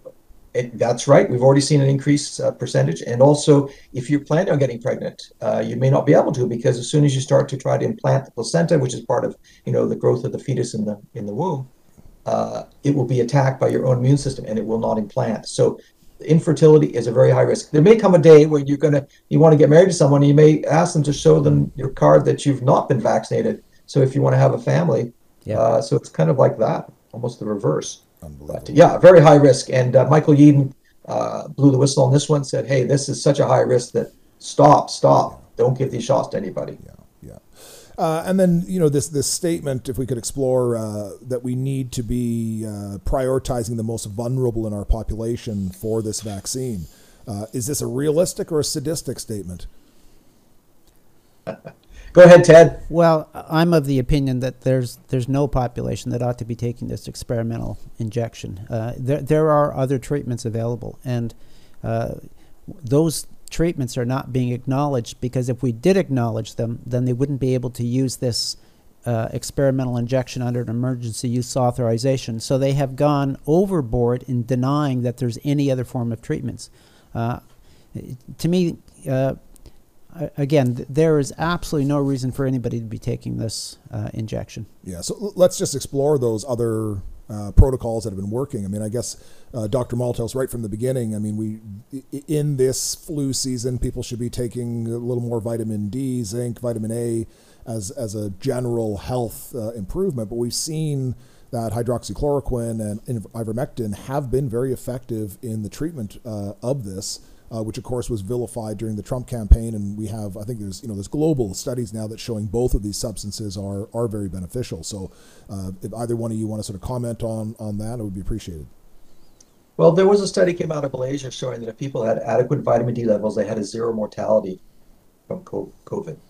So I mean that was a very good one. But they also showed that intensive care unit admissions, uh, mortality, um, hospitalizations, um, all those things were very much affected by vitamin D levels in the person's body. So for people who want to, to have a natural way to, to improve their immunity, uh, in particularly above 35th parallel, where you know um, that latitude, we, we we actually don't have enough sunshine to convert into the more active form, at least in the chain towards the active form of vitamin D. That we need to take supplements, and uh, if you don't take supplements in Canada, you will be vitamin D deficient severely vitamin D deficient by the time we get around to April. And of course, where we see our peaks of influenza in the past is where people, you know, uh, are vitamin D deficient um, in the spring, and also where we saw, you know, the, the so-called waves, you know, of this COVID disease, um, which could have been anything. We those were occurring at the times where people had low vitamin D. So when you put it all together, we know that people taking vitamin D supplements will be be, be better protected. And I think this is going to be very important to try to prevent this uh, pathogenic priming that means that having had the shots, people in the fall get exposed to the wild virus, they get really, really sick. But you know what kills people is not the virus in, in COVID.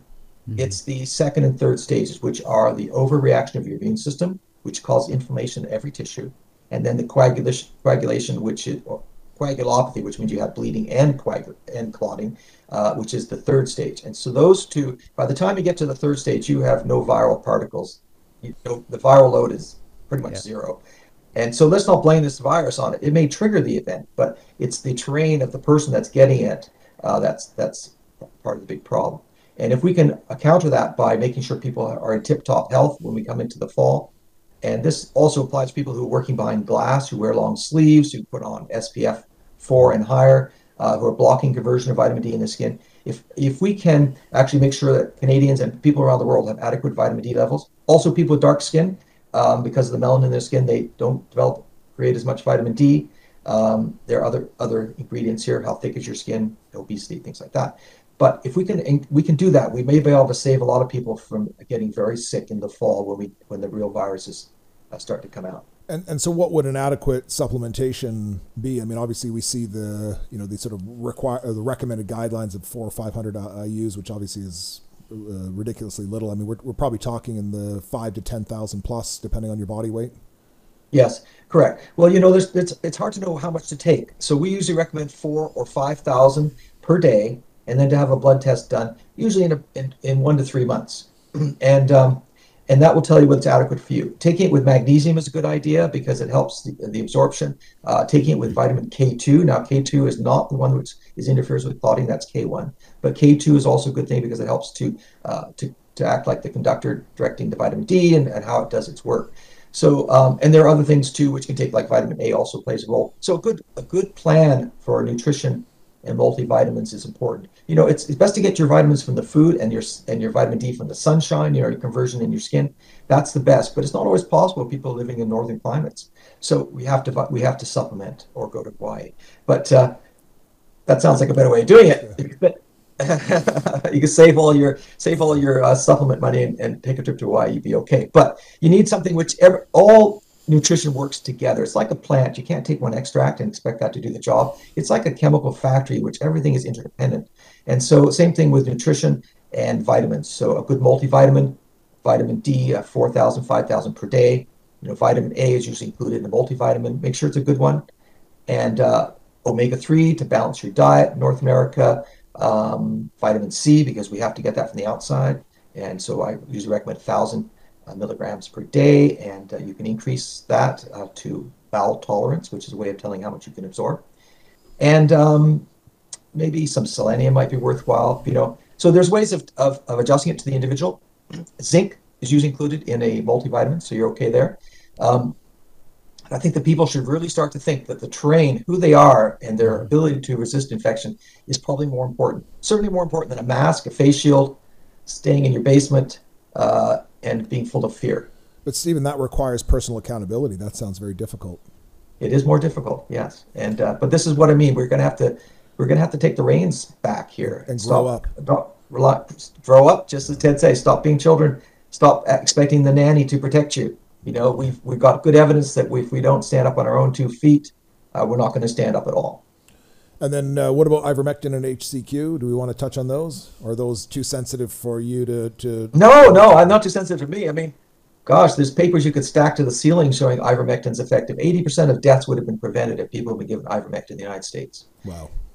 That's by you know looking at doing meta-analysis of all the trials, and every trial they did on ivermectin showed that it had a positive result. So 100% of the trials showed it benefited, and 80%. Now you can take it preventively, you can take it for treatment in the early stages, and you can also take it as you, you know, if you're hospitalized. So ivermectin has covers all the range there, which is quite good. But there are other things too. Inhaled steroids, uh, budesonide, for example, in you know, inhaled uh, nebulized hydrogen peroxide, ozone therapies, studies out of Spain. Um, you know, high dose vitamin C, vitamin D, and taking large doses. I have uh, one one uh, colleague I know who does what's called the vitamin D hammer. That means when they start getting sick, they take 20,000 units three times a day for two days. That usually does a trick for them.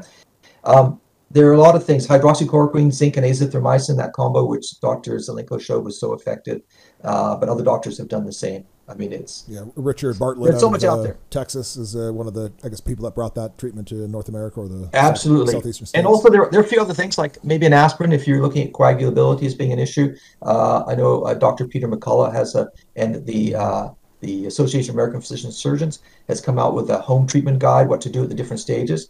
So if you get to about day eight and you haven't recovered, then it's time to pull out some of the more heavy guns, and uh, that's usually where you'll see the turning point about day eight.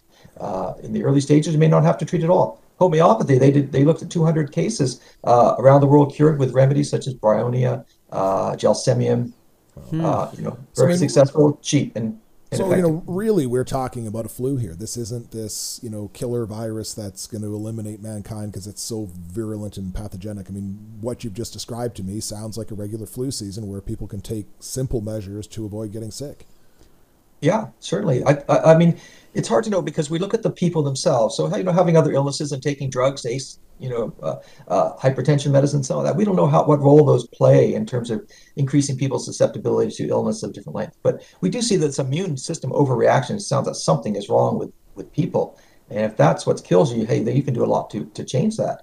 But it does need study. And you know, let's face it, our our experts are uh, at least the ones we're seeing on mainstream media are not in this game to help us out. No. Uh, not not once has vitamin D been mentioned by public health. Yeah. And it is we have an epidemic of vitamin D deficiency in Canada. And and we have a lot of peer-reviewed scientific papers showing that you know that that uh, morbidity from COVID is 100% related to vitamin D deficiency. So, you know, for pennies on the dollar or pennies on the dollar compared to what has been spent by governments, they could have sent out a kit to every household in Canada with uh, yeah. you know a, a very simple would have cost 5 bucks for a family for a month um, Absolutely, and, and, and you can buy it in bulk. It's very very cheap actually. Yeah, of course. And uh, it doesn't need to be put in the refrigerator. It doesn't need to be frozen down to minus seventy degrees. You know what I mean? And you know, we in fact, actually back in March, I sent letters out around to, to everybody, including Bonnie Henry, uh, right up the chain of long term care, and to my I spoke to the, the sent something to my local hospital, and they just said, well, you know, vitamin D, you know, let me know if it works out, type of thing.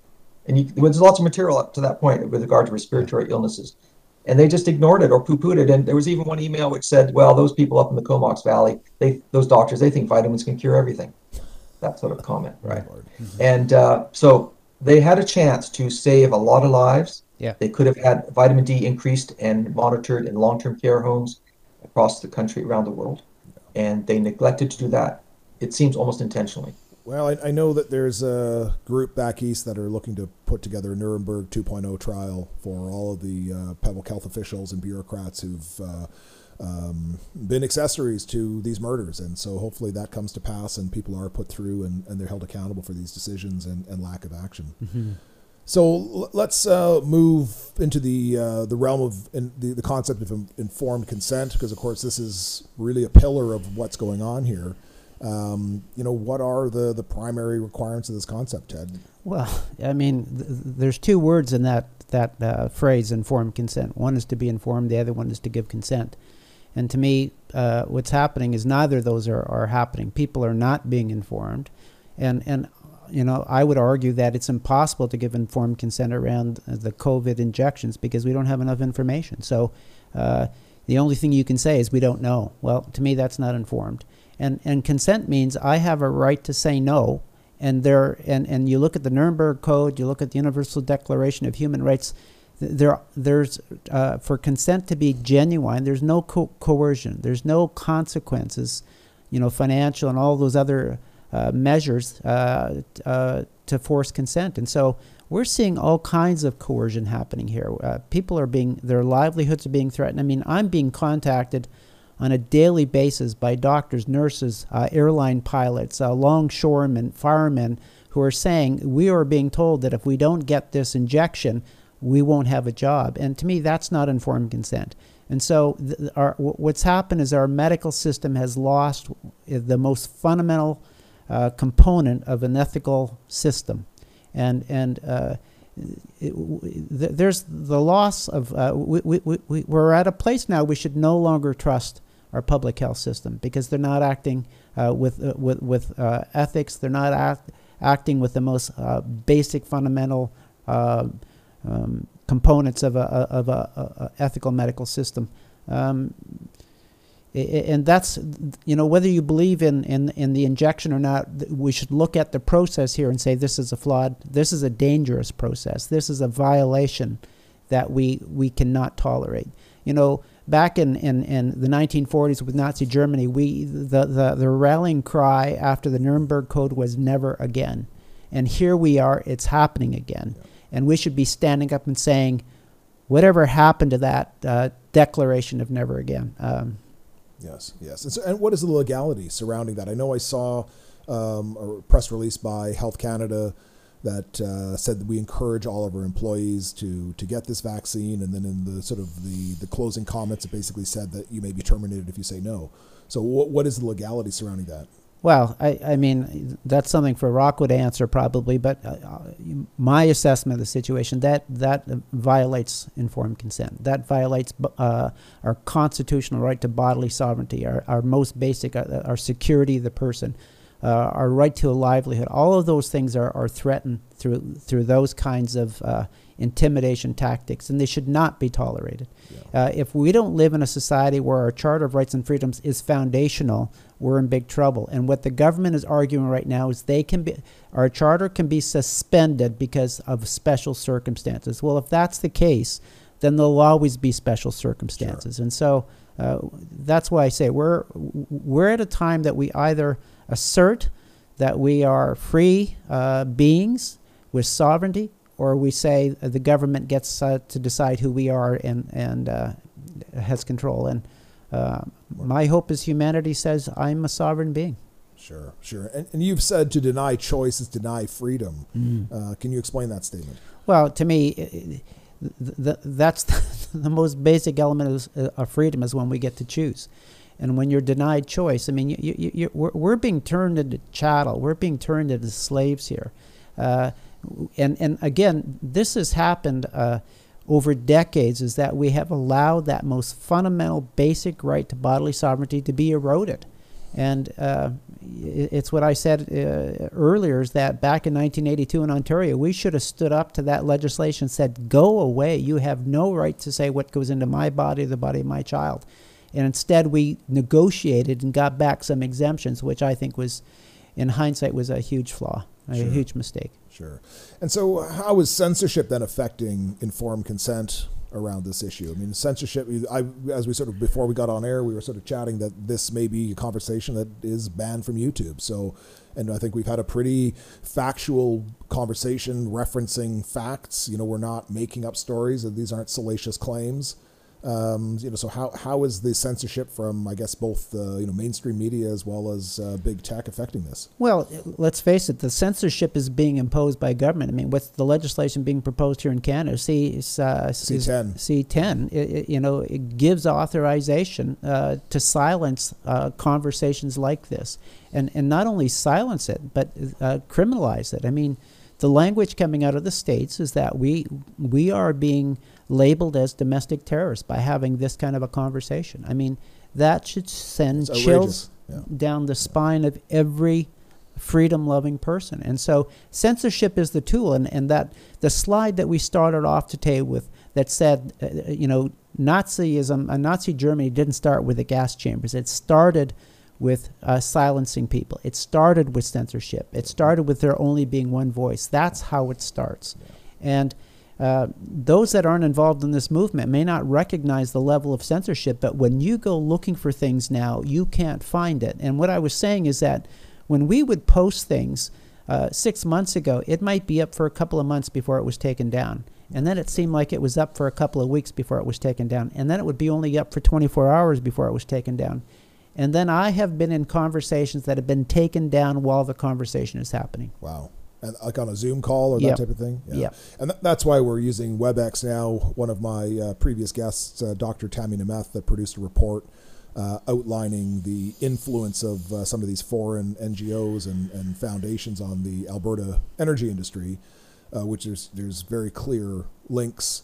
Uh, her husband is within the uh, intelligence community, and he is forbidden to have Zoom on any of his devices in the home. So clearly, um, you know, we've shifted to WebEx for that reason. And so, if you've had a first-hand experience of that, I mean, I would encourage people to dump the Zoom platform. And you know, Yep. it's just very interesting that it was uh, suddenly proposed as this came through. And so, you know, Big Brother's listening to all your conversations and looking at what's in your house and seeing your great uh, plaques up on the wall behind you. It's a great way to get uh, interned in a concentration camp for uh, upsetting the snowflakes. I agree with you, Ted. I, th- I, I 100% that this is, uh, the, in, in the in the words of Samuel Goldwyn, uh, with regard to um, guard with informed consent, it's it's impossible. Yeah. And uh, because you don't have, we don't, as you say, we don't have the the knowledge to to actually inform, and we are we are coercing and mandating away consent, and uh, you know. we- talk about choice and that saying people have choice and we're taking away their choice, but I'm not so sure people have choice to tell you the truth. Right. I think this is a little bit what this is kind of about because you know a machine doesn't have choice. It's either on or off. You know, and uh, it's it's a computer doesn't have choice. It's you know it's zero or one. And and do humans really have choice? I, I put that out to you guys. Um, Do you think they do? It's Becoming more and more diminished on a daily basis. Well, I, uh, uh, Stephen, I think it's a great question. I, I think uh, humans, um, one is they have to be conscious. You talked about this a few minutes ago. They have to be conscious. They have to exercise conscious uh, awareness. They have to. They have to have authority. They have to claim their authority. So there's a number of components that are needed for choice to happen.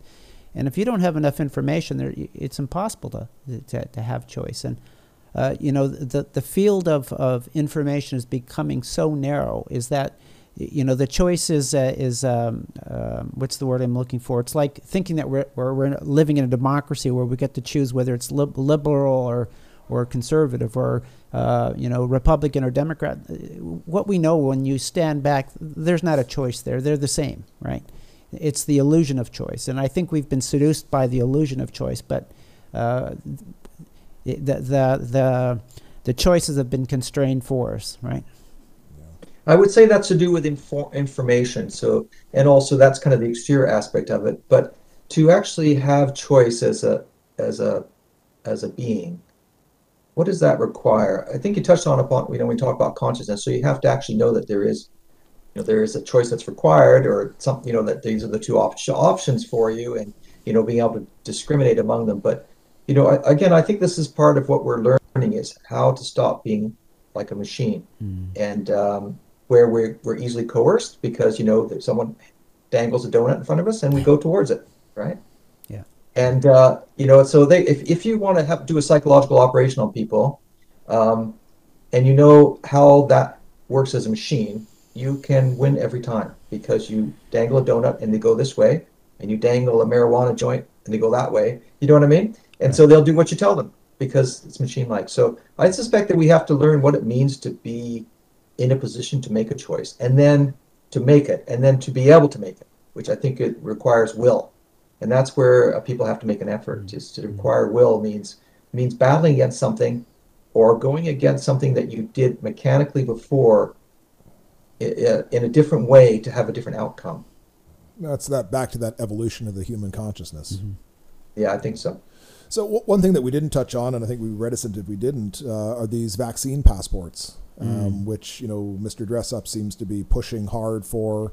Uh, CBC released uh, an article saying that 80% of Canadians uh, are in support of this. I'm not sure who they who who and where they conducted that survey on, but uh, you know what are your thoughts there, and, and how can we avoid um, these you know, potentiality of this coming to to limit our travel or limit where we can go. And you know, Ticketmaster has said that there's no shows unless you're vaccinated, et cetera. So right. this is kind of a, a dangerous mm-hmm. precedent that's been set here. Mm-hmm. Well, it's interesting. In, in, the beginning, they called these immunity passports, and then what's become clearer and clearer is that you know this injection doesn't doesn't actually give you immunity. So it's got nothing to do with immunity. It's not it, it, it, it's these passport systems are not based upon health or safety. No, they'll market it as that, saying you know, this tells you who's safe and who isn't, or so that you can travel safely. To me, um, if you can still become infected and if you can still transmit, then then it, it, it, it doesn't serve that function.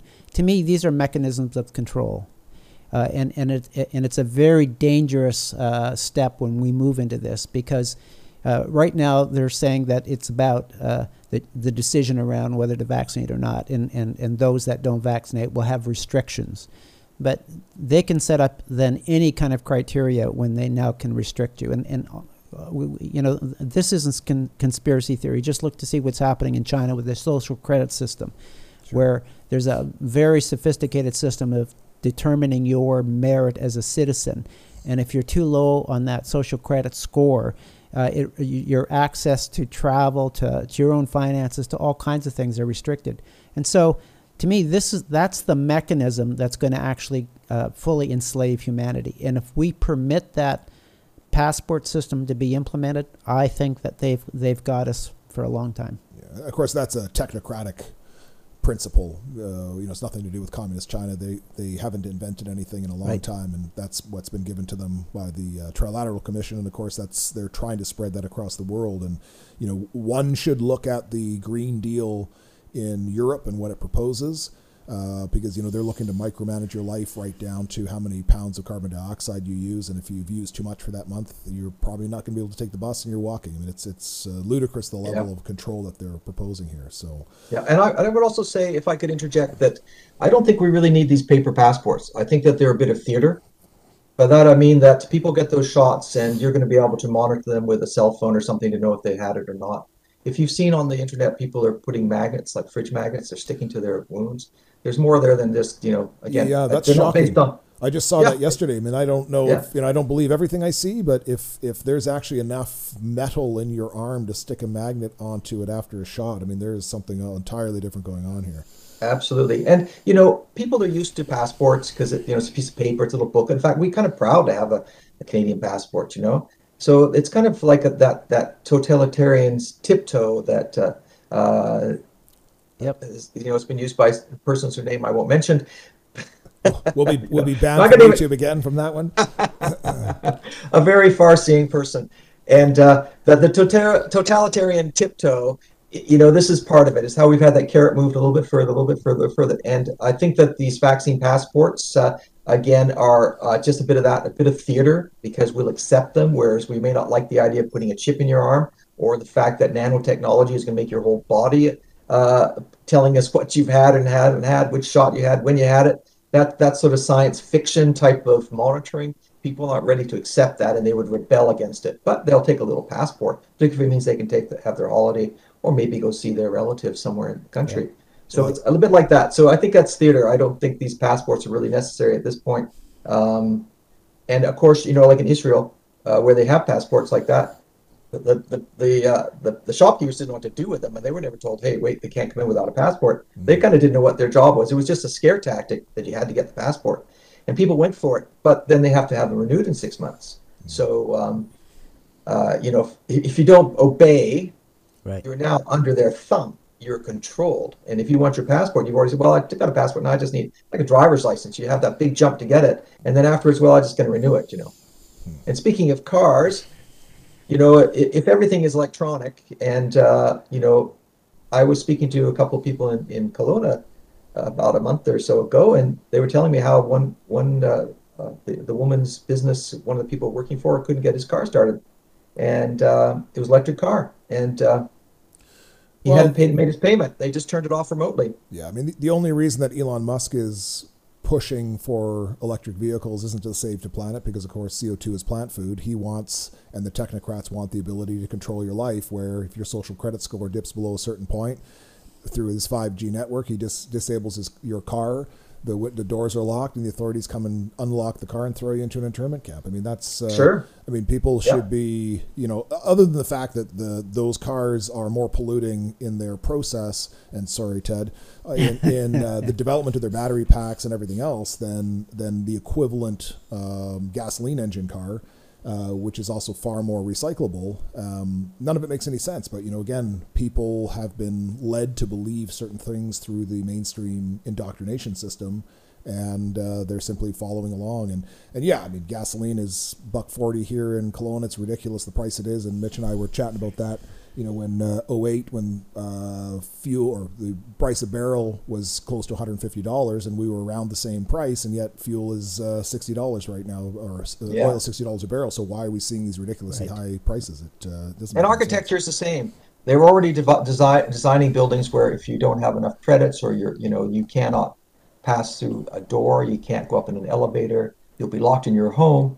You know, if you go for smart buildings, that's what you're going to get. And you don't need a passport to get through those. It'll be reading your body and telling you whether you have enough, and that'll be controlled centrally. Uh, if you're not a good a good person. Unbelievable. Does Ted drive an electric car? Well, we're, we're we're we're trying not to squeeze him too hard here, but yeah, I, I pulled up and he was driving a shiny blue Tesla, and I said, "Have you given up on gasoline, Ted?" Well, another Well- thing that those electric cars can do is also, you know, monitor all of your conversations and track you with GPS 24/7. Not that your cell phone can't, but it's just one more thing I'd like to mention. For sure. And and not to imagine that that technology is going to be used. That would be very naive. Yeah, absolutely, absolutely. So, uh, Especially since we know Elon Musk is a technocrat. His grandfather was the Grand Poobah. Google it. Of uh, the technocratic movement in Canada in the 30s, and you know what whatever he's doing isn't for the benefit of mankind. You know, in the same way that he moved into Bitcoin's now moving out, and and uh, with the pipeline back east, where the hackers just got paid five million in Bitcoin, I think the next uh, domino to fall here is going to be Bitcoin, uh, which I, in my opinion is a uh, is another means in which the middle class is being stripped of their assets because you've spent your real dollars, your life energy to put it into a digital platform which can be unplugged and it disappears, and you've got no uh, nothing to show for it other than a loss of your life energy. So. Uh, Ted, wh- where do the uh, legal challenges stand in Canada right now at the at the moment? Are we are we getting anywhere with uh, some of the actions that Rocco has put forward? I think we are. I mean, th- there's a there's a number of layers to this, and and Rocco has said uh, a few times to us is that uh, first of all, this is this is not a quick fix. Um, it, it's a necessary process, but it's not a fast process, and and so this is part of uh, exposing that the government is not operating um, based upon on evidence. Um, we filed back in July, July the 6th, against the Government of Canada, Government of Ontario, uh, Theresa Tam, uh, Canadian Broadcast Corporation. Um, the, the defendants in that claim ha- have yet to file a statement Still, of defense. wow. Yeah.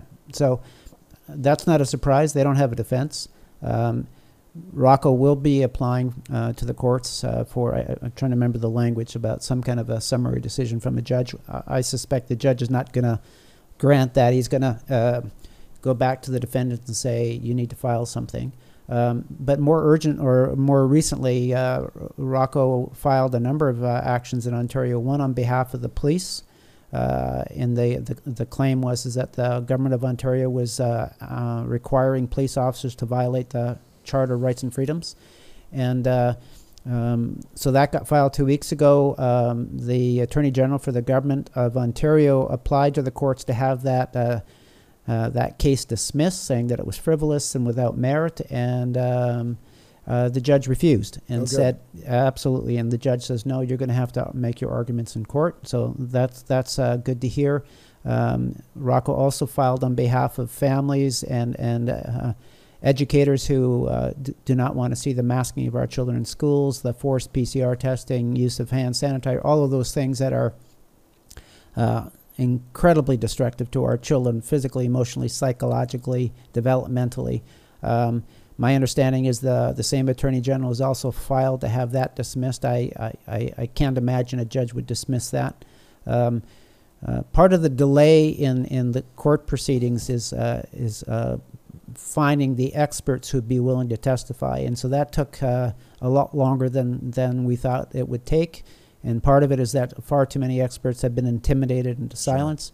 Um, but Rocco was uh, uh, able finally to to find experts who would testify. My understanding is is that the uh, the amount of uh, uh, evidence affidavits that is being submitted by the experts is more than 3,000 pages. Wow. Uh, um, and so I, I see this moving forward. The the filing in British Columbia that Rocco is also doing with uh, Action for Canada is uh, imminent. Um, uh, the government uh, is at some point they're going to have to defend themselves in a court of law. And Rocco, what he says is, we're looking for an evidence-based conversation in a court of law.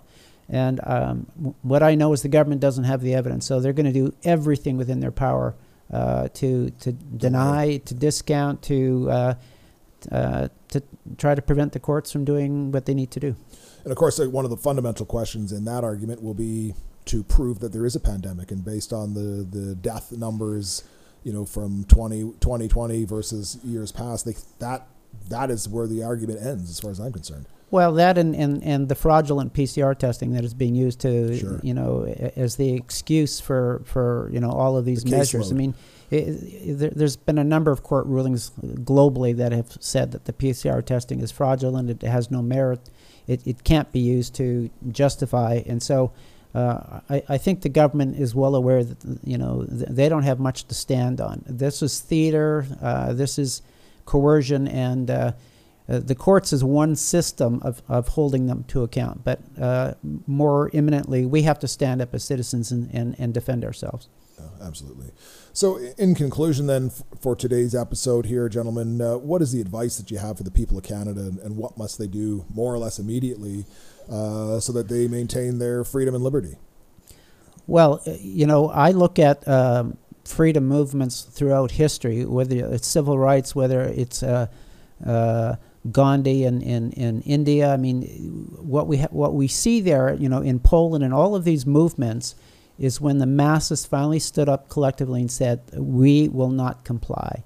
Uh, we no longer uh, recognize you as having authority." And and and and so what what the citizens are figuring out here is governments only have as much authority as we give them. We actually delegate authority to them a- as part of our system of governance, and we have the right to withdraw that delegation of authority when, when they violate uh, their code of ethics, when they violate their oaths, and when they overstep their authority. And we're seeing all of that happening. And so, uh, uh, what I see is Canadians thought uh, that government was acting in their best interest, and and what's been revealed is that that's not true.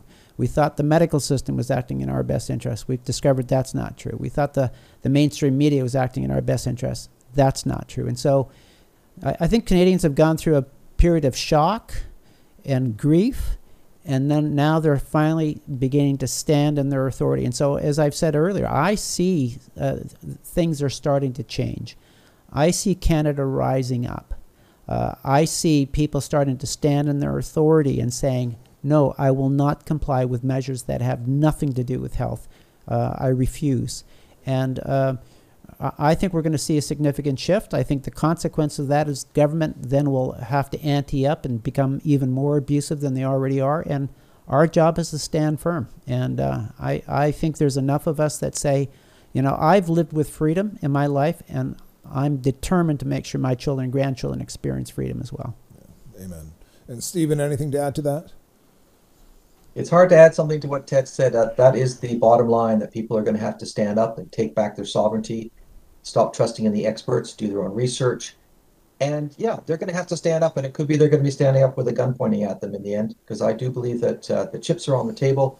Uh, this is an all-in game. This is the end game of a third world war, which is occurring actually most of it in your inside your head. Yeah. As they've taken they've taken over your your psyche through uh, propaganda, et cetera, and it's been ongoing for some time. Uh, I would say that we do need some urgent things to do right now, and I think uh, what people can do is they can take off those useless masks, they can hug their neighbors, and they can protect their children. This is essential because our children cannot speak for themselves. They cannot defend themselves. We cannot send kids to schools where they put masks on them, and isolate them, and get them cover themselves with disinfectants that are toxic. We have to stop that right now. And whether that requires taking your kids out of school, I don't care. I think that's your best thing. I mean, we're all going to have to, you know, maybe. I mean, some people are really caught because they're to put food on the table, they have to work, and you know, so they can't. They have to send the kids to school, but think of try to come up with creative ways to get around that problem, such as you know getting a bunch of kids together, you know, and have one hire one teacher together, or have one one parent stay home yeah. from work one day a week and try to work it out that way. But we've got to protect our kids and do not give any children. I don't think anybody, but let's say, I just want to make this clear that uh, don't give any children these shots.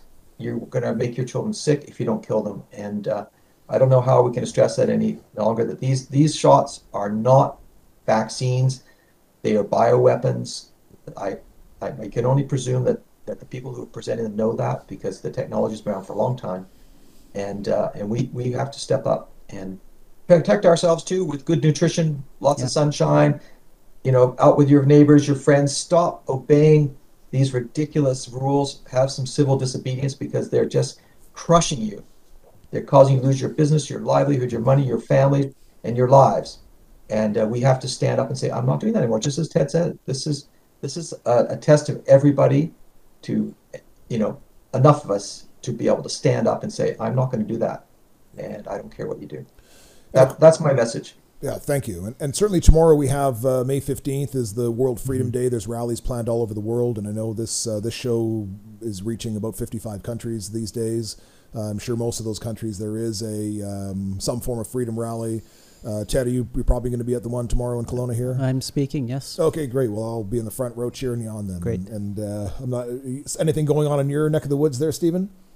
You know, I'm not sure. I, I might have to be doing uh, some meditation retreat to kind of uh, to, to connect with my fellow uh, protesters. I, I like a, I, I like to go to the rallies. I think they're really important for people to realize that they are in a family a family of warriors that are standing up and speaking yeah. out to defend the rest of humanity, who are many of them are, are still fast asleep. So uh, I think uh, if you get a chance, people should definitely go to the rallies. If you can't, um, you can say say your prayers and do your meditation practices at home and and, uh, and contribute that way. Yeah, fantastic. That's great. I got something to say. Um, go right ahead, sir. So the I guess just to what Ted and Stephen said, good words from both of you. Um, in the case of myself, my daughter goes to public school here in Lake Country. When they implemented the mask mandates for grade sixers, uh, I told her, You're not wearing a mask. I phoned the vice president, principal of the school, and I just simply told her, Look, this is a violation of uh, human rights. This is a violation of the Constitution. Uh, did you know about vitamin D? I give her lots of vitamin D. She didn't. This is a vice principal of a school. Right. She had no idea. She'd never heard that vitamin D has any use in this case. And uh, I basically just laid down the law, and she said, no problem. She's on the exemption list. And she, to this day, has never worn a mask. Out of 30 kids in her class, she is the only one. Now, her friend uh, I called her friend's parents and I said, hey, you know, this is what I did. Why don't you do it? To my knowledge, they haven't. Now, her one friend takes the mask off and the teacher says, why don't you have your mask on? And she's, oh, I forgot it. And I hear this from my daughter and I say, you tell your friend to say, not because I forgot it, because it's a violation of my human rights. Like, so that's one of the things that I have done. Uh, I do not wear a mask anywhere I go, and I never will. You know, uh, I once came through the airport about uh, two weeks ago, uh, back from a trip to Costa Rica, and uh, videoed the whole thing. I've yet to post that, but uh, you know, I, I basically just read the Quarantine Act and read the Constitution to the border guards and to the health Nazis, and they did nothing. I got no tickets. There's nobody has showed up at my door. There's no repercussions. And if there is a repercussion, I'll fight it yeah. to the bitter end legally. Yeah. Right. So. Um, what what everybody is saying here is just it's resonating with me. This message needs to get out to all Canadians and Americans and human beings in the in the planet. Take that goddamn mask off your face. It is the number one symbol that we're still in this, you know, and quit watching TV And I mean, people will say, well, well, we're, why are we watching you? What, you know, who do you guys think you are? Well, you know, these are experts. This is uh, these are doctors and psychologists. These are experts in their field, and we're not paid off by any force, any government. We're not. We don't. Nobody's in our pockets. As a matter of fact, I'm paying to get this word out there, like because I think it's so uh, crucial. Like I am so sick of this. Like I'm looking at leaving the country. I'm not gonna lie. I you know I just got back from Costa Rica. I bought a house there. This is the last uh, day in this studio because I sold this house. Um, I may or may not get another place here in Canada. We'll see what the next two weeks brings. I want to stay and fight. This is my home. This is where I grew up. I love Canadians. I love my country, but I'm effing embarrassed at what I see. And I do agree with Ted. We talked about this before we got on here. I do agree that it does feel like there is some kind of an awakening happening. I'm seeing it on LinkedIn in the business community. I don't pay attention to Facebook and the other stuff. You know, I see it out in the public, less mass. Um, so, yeah, that's all I got to say. What What do you got, Mike? I haven't heard any closing words from you. Well, I mean, I just to continue. Uh, you know, Ted's um, credentials are beyond his academic credentials. I mean, he lived through the effects of vaccination, which you know the the one can only imagine the, the horrors and the emotional turmoil that that caused for Ted and his family, which was completely avoidable. And so when we're looking at, you know, how would a parent feel if you administer one of these or, you know, took your daughter in to be have a shot or your son and when that person is in their 20s and looking to start a family, they're they're sterile, they're barren. I mean, how would you feel? Or you administer that shot to your your mother father or grandparents and they die. And so, you know, this is a flu and people need to take account of their, their health as, as Dr. Malthouse was saying, you know, there's there's very simple uh, techniques that you can do. I mean, and if you're if you've decided that eating fast food on a daily basis and not exercising is your lifestyle, then unfortunately you have to pay the consequences for that. And there's nobody's gonna there's no magic pill. There's nothing that's to be saving you. And you know, uh, Dr. Malthouse, you mentioned you know people with hypertension and so forth.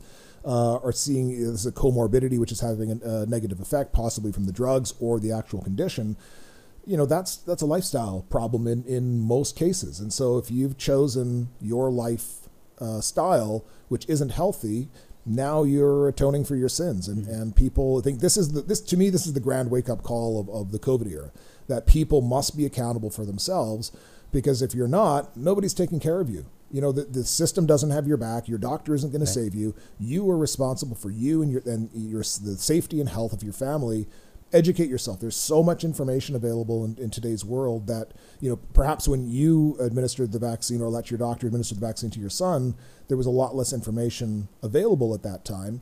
And since then, you know, there, there should be no parent that's blindly going into right. a doctor's office and letting your doctor poison your child. And the same applies to these vaccines. And every Canadian who thinks that they're, you know, in some of our comments from our last video with uh, uh, Pastor Pawlowski, you know, we had these people who are like, oh, like this is, you know, you guys are lunatics. Like, wear a mask, quit spreading this disease around. And it's, it, they're so far out of, of reality because they're simply, you know, digesting the mainstream mer- mainstream narrative.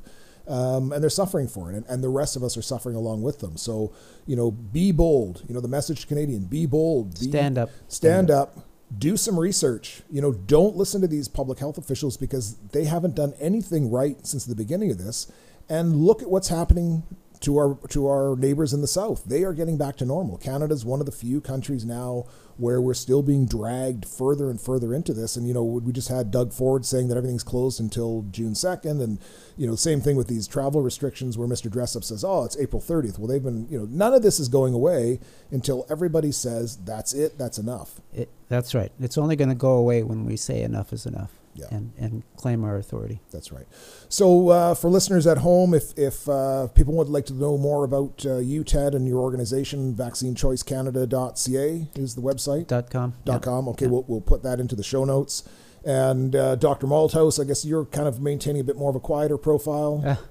or is, is, is, there not quite i try not to be too quiet but uh, i would say that if people want to get involved in their their their healthcare practitioners that they should go to canada health alliance which is CanadaHealthAlliance.org, and they should become members of that organization, which is an umbrella organization that uh, is designed to bring together, to network, and to uh, and to envision, you know, how we can turn this around and create a better future uh, in in healthcare. And also keep an eye out for the uh, Canadian Doctors Speak Out video, which will be coming out uh, pretty soon, and uh, called this second one called uh, "Protect uh, Protect Your Children from Harm." Okay, great. And if you can send me that link, I'll uh, I'll get it up and posted uh, once I receive it from you.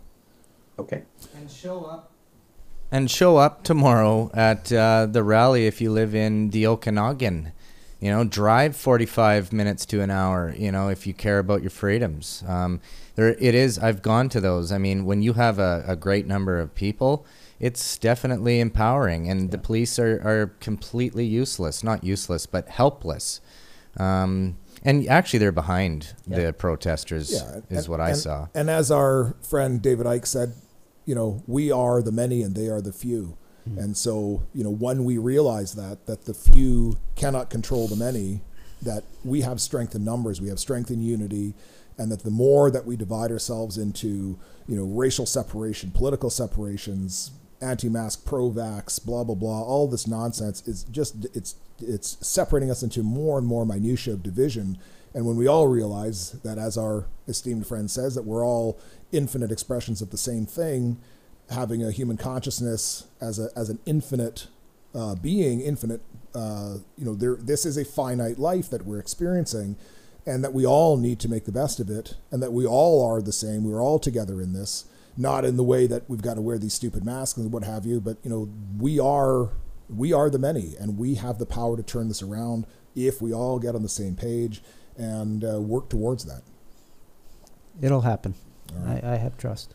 Well, gentlemen, thank you so much for your time today. It's been a, an absolutely uh, pleasure to spend the time with you, and you've provided us with some tremendous information and, and uh, more importantly, hope. And uh, as Mitch has said, you know, encouraged everyone, you know, get off your ass and get to one of these um, protests. And I'm sure that the government is looking at these, and when they see, you know, a few hundred people or a few dozen people, they laugh. Uh, but if we can get thousands of people out there in a real show of strength, they're going to start to uh, tremble in their boots and, and maybe start to make some better decisions. Do what the Ukrainians did in 2014. push back hard. Yep. Yeah. All right, gentlemen, that's great. You, uh, we'll, we'll see you, Ted, tomorrow at the at the protest there, and uh, we will be receiving your prayers and meditations, Dr. Malthouse, uh, remotely. But you, Thank uh, you. have a great weekend, and uh, we'll look to uh, reconnect here, uh, hopefully with some positive news that we've been successful in the near future. All right, thank you, gentlemen. Thank you, Michael. Thank you, Mitch. Fabulous. Thank you. Thank you. Cheers. Be strong, Canada. Bye now.